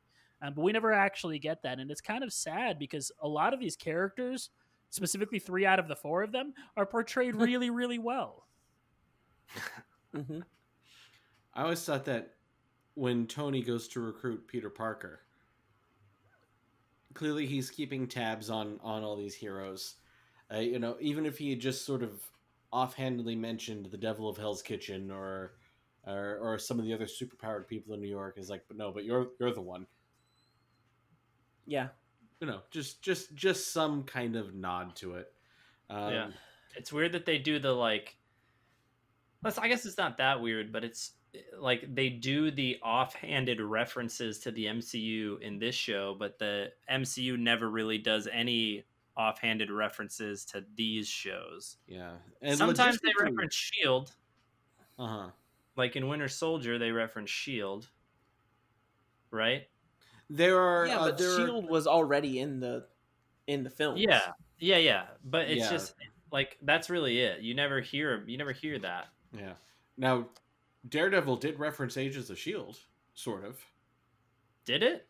because uh, Carl Creel uh, was. Uh, uh, Well, he's battling Death. absorbing man. He's absorbing man, and absorbing man was on Agents of Shield. Oh, I oh Yeah, I did not know that. In seasons one, two, or three. season. Yeah, he was in season two, and then he came back later. I, I forget when exactly. Um, Okay. But but he was in he was in several episodes of Agents of Shield. Small Did world. not remember that. Um, yeah, and, and then they referenced him on on Daredevil, so it was it was intentional. Um, Yeah. It it feels I don't want to say this because it might not be true. It just felt like the films didn't think the shows were good enough to be part of their universe. Um, Ooh, but- pretentious. yeah. Mhm. Um, I honestly think that if anything, it might have just been logistics because yeah. TV production and film production take wildly different amounts of time, and add in the factors of Marvel Television and Marvel Studios not being part of the same entity, even though they're both part of Marvel slash part of Disney. Um, they're, I'm sure a lot of you have jobs where even even things that should be working closely together don't work closely together very well because they're different different uh, parts of the organization. I don't know what you're Uh, talking about. multi- mul- multiply that by 100 and you have corporate Hollywood. Uh, so the left hand never knows what the right hand is doing. Um, that's why bringing it all under Marvel Studios' control it, going forward, everything is going to be a lot more tightly connected. Because it will be Kevin Feige overseeing it instead of Jeff Loeb over here, Kevin Feige over there, and then every once in a while, um, Samuel Jackson, uh, go do a guest spot on Agents Right. of Shield. I think there's also a case Well- to be made for these. They don't want the same audience going to watch these shows to watch the Marvel movies. Think about Yeah. it. You can't have Daredevil in there. Some kids like, oh, this character Daredevil, he's so cool. Let me go watch his show, and then somebody's eye gets scratched out, and there's a knife in there. You know, like. yeah. So I think there's Other adult things that might happen. Right. in the future. And so I think it makes Yeah. sense that they wouldn't want to, those characters to be together as much of a shame as it is. The Jessica Jones one, I don't think there is any child that should be watching Jessica Jones because there are a lot of adult things that happen in that show that kids should not be some watching. adults, some adults shouldn't be watching Jessica That's Jones. a good point. Um, that being said, my big takeaway is basically everything we just talked about. Same stuff. Um, the the the MCU lack of crossover. Maybe it's good. Maybe it's bad. But I also think these two episodes in particular, my big takeaway is just how hype they these two episodes in particular made me for the rest of the series because like I said, my knowledge of Daredevil before this show was Ben Affleck's Ugh. disaster of a movie. Um, and also, again, we said this at the very beginning, but man, the intro is catchy, you guys. Uh-huh. I I love the intro to the show. It is so fun. Like the music is really cool, and like the outline of all the different things. It just it ends on a cool note. I I really like. I- I think all of the Netflix shows have a cool intro tune. Mhm. Um, but this one was the first one of them, so it was like, oh, this is neat, and it set a precedent. It's kind of like how the intro of shows like Game of Thrones really. I don't know, like show intros used to be kind of bland and somewhere along the line someone made a really cool one i don't know what the first one is but people started picking that up and then you get you know all of all of westeros being formed on a on a steampunky looking map in game of thrones and then you've got you know all of these netflix series having their cool things and i, I, I like, like they like. There's been like a pendulum swing of it Right. used to be elaborate TV intros. Let's just show the title. Let's go back Yes. to elaborate TV Right. intros now. yep I think I'm glad you said that, Peaches, because that was my reaction the first time I saw it. it. It's these credits are great. It has me hyped for watching this show all over again. Also, it has me sad. Although my sad was not about that it's not really a part of the larger MCU. My sad was that it's unless something happens, it's over. Like we don't. Daredevil is done after season three, and I know you didn't. You said you didn't watch season three. First off, you need to go watch season three because it might be the best season but second it really just sets it up sets itself up to continue and it's really it's not that it ends with a big cliffhanger or anything but it definitely sets itself up for the kind of stuff that can happen in season four and there's not going to be one and that's depressing Yeah. I'm curious if we ever do get these characters, if they do try to reboot it, or if they try to grab the same actors and actresses and just kind of like pretend none of the adult stuff ever happened. You know? Yeah. right There's some conflicting things out there about whether they can or can't use the use those actors, and I believe they can.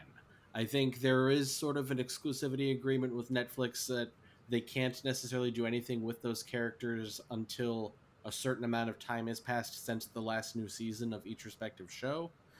But once that time has passed, I think it's like five years or something. So honestly, we're coming up on it for each of them over the next few years then Marvel can unrestricted use those characters again. Doesn't necessarily mean that they can distribute the show. I don't know what, but what people I think don't understand is that distribution deals and rights holding are two different things. Um, i understand because i wanted a hobbit trilogy and then i regretted that yeah. um, speaking of making things darker and grittier than they need to be, R-rated Hobbit movie director's cut. Seriously, that's the thing. Anyway, um, but yeah, I, so I know think- that. I think that eventually there is nothing stopping like like once once the terms expire in the next few years there's nothing stopping them from saying hey yes let's let's bring back these actors as these characters. Um whether they decide that they're going to do that i i'm sure that that is stuff that they're discussing because i'm sure that they're looking to possibly use some of these characters down the line because there is great potential for them and it could even be the sort of thing where it's like a soft reboot where it's like okay we won't discuss necessarily anything specific from the show broad strokes we won't have to go over their origins or anything again but we can introduce is it charlie cox i get a lot of my charlies confused it's charlie Okay. cox yeah um, yeah, but uh, we can introduce Charlie Cox as Matt Murdock, have him be Daredevil, have him be established as Daredevil. We can broadly allude to some of his past adventures, but not have to get real into the weeds on him. But now he can be part of our greater universe. So I think that that is an option. But I could also see them just saying, you know what, let's just start fresh because uh, a lot of the people, you know, people will understand that they they can sort of make the separation and say, all right, yeah, it's uh, we're starting fresh. So so I think that both options are on the table. I would love for them to connect things in the future again, even if it's not, you know, explicitly. I need to have now watched all three seasons of Daredevil to understand what's happening in this movie. Um, but just to even have the feeling of continuity, I think would be would be a great thing. I'm I'm curious what you'll think of each of the characters that they might bring in if if and when you end up watching those series because I personally really like the way Charlie Cox handles Daredevil. Uh-huh. Um, so I would definitely like to see him play with some of the other characters that exist in the MCU. Mhm. Um, and I am three and a half out of four on all of them. Um, I, I and to just really quickly touch on Iron Fist, I fi- I don't know if it was bad writing or if it was bad acting. I remember personally thinking it was bad writing because I liked that actor that played Danny Rand from Game of Thrones, um, the small Yeah. amount of Game of Thrones he was in. So I was like, I don't think this guy's a bad actor, um, but he's also in a wildly different setting than in Game of Thrones. Yeah. So maybe this isn't his scene, but I also thought it was more about the writing. Anyways, uh, In Defenders, I think it was mostly the writing. yeah. yeah. Um, and I could. I, I, I would like to see Charlie Cox Daredevil in the future, but I also know that if the MCU is going to reboot something, they're going to do a good job, and they're going to they're going to cast a good Daredevil, Mhm. no matter who it is.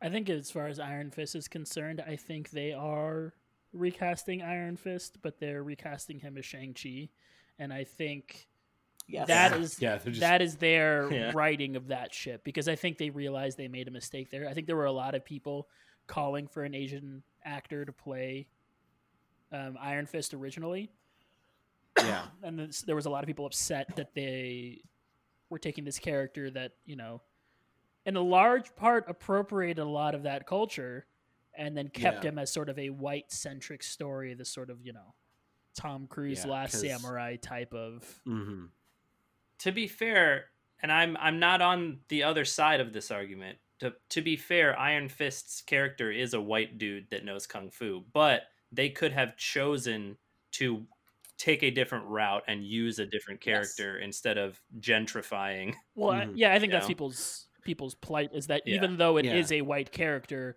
that doesn't necessarily make it a good thing that it is a white character. Right. Yeah. Make Right. make Right. him an Asian American character Absolutely. who does not necessarily have any real connection to his culture. You can tell the exact same story, uh, basically, as having a white dude do it. Um, but with an added wrinkle of you know, you know, maybe someone connecting to. I mean, I don't know if Kunlun. I know Kunlun is fictional, but if you're putting it in China or or Japan, I'm not sure where Kunlun is supposed to be um, in Asia if it has an actual like analog, but have it be.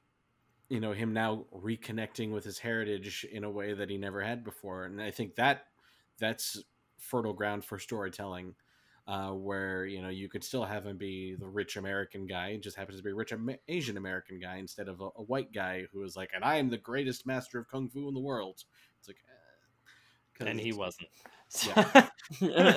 well, that was a lie. Yeah.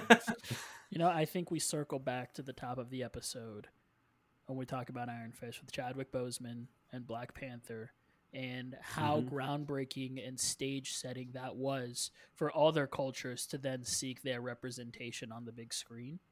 And I think um, the actor that's playing um, Shang-Chi, I'm not sure his name. Um, one of you guys will look it up for me. I'll look it up for you. Yeah, I just saw his. He yeah. posted a tweet that was basically like there would be no Shang-Chi. Simu Simu Liu. Yes. Yes. Um, he said there would be no Shang-Chi without Chadwick Boseman because there would be no Shang-Chi without Black Panther. Those things don't exist without the other. Um, which gets me excited for any Hispanic superheroes that might come up, and it gets you know any anybody who wants to see themselves on screen uh, excited. So once again, thank you, Chadwick Boseman.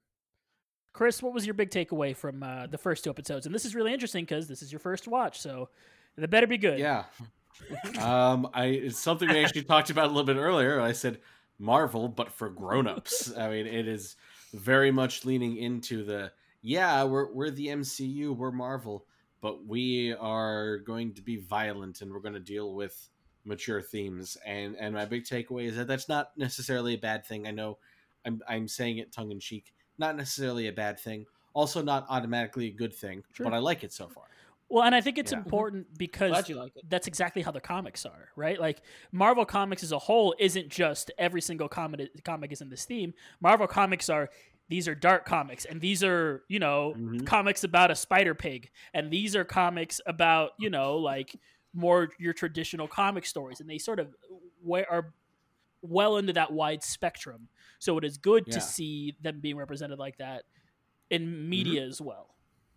Yeah, I love it because I think that it's j- even if they don't connect you know one to one it's all part of the same universe and that is fine that you know uh, a high school comedy like spider-man versus uh, you know a really gritty crime story like daredevil you know in the comics they all exist.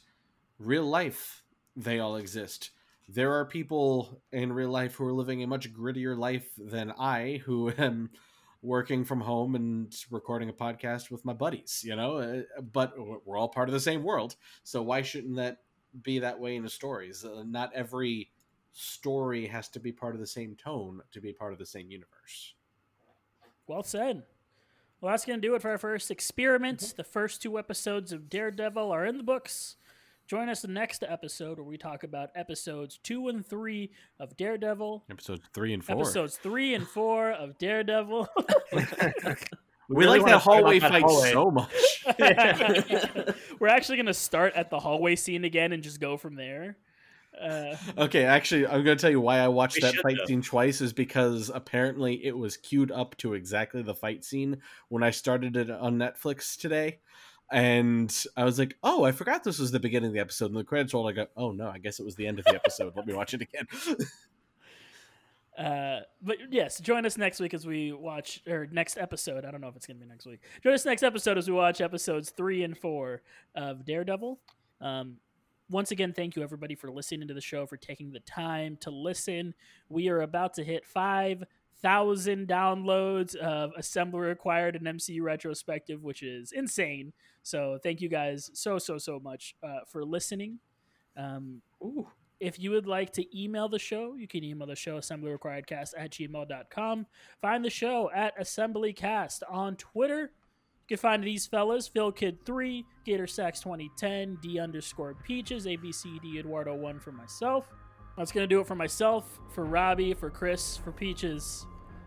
Wakanda forever. Wakanda forever. Wakanda forever. Wakanda forever.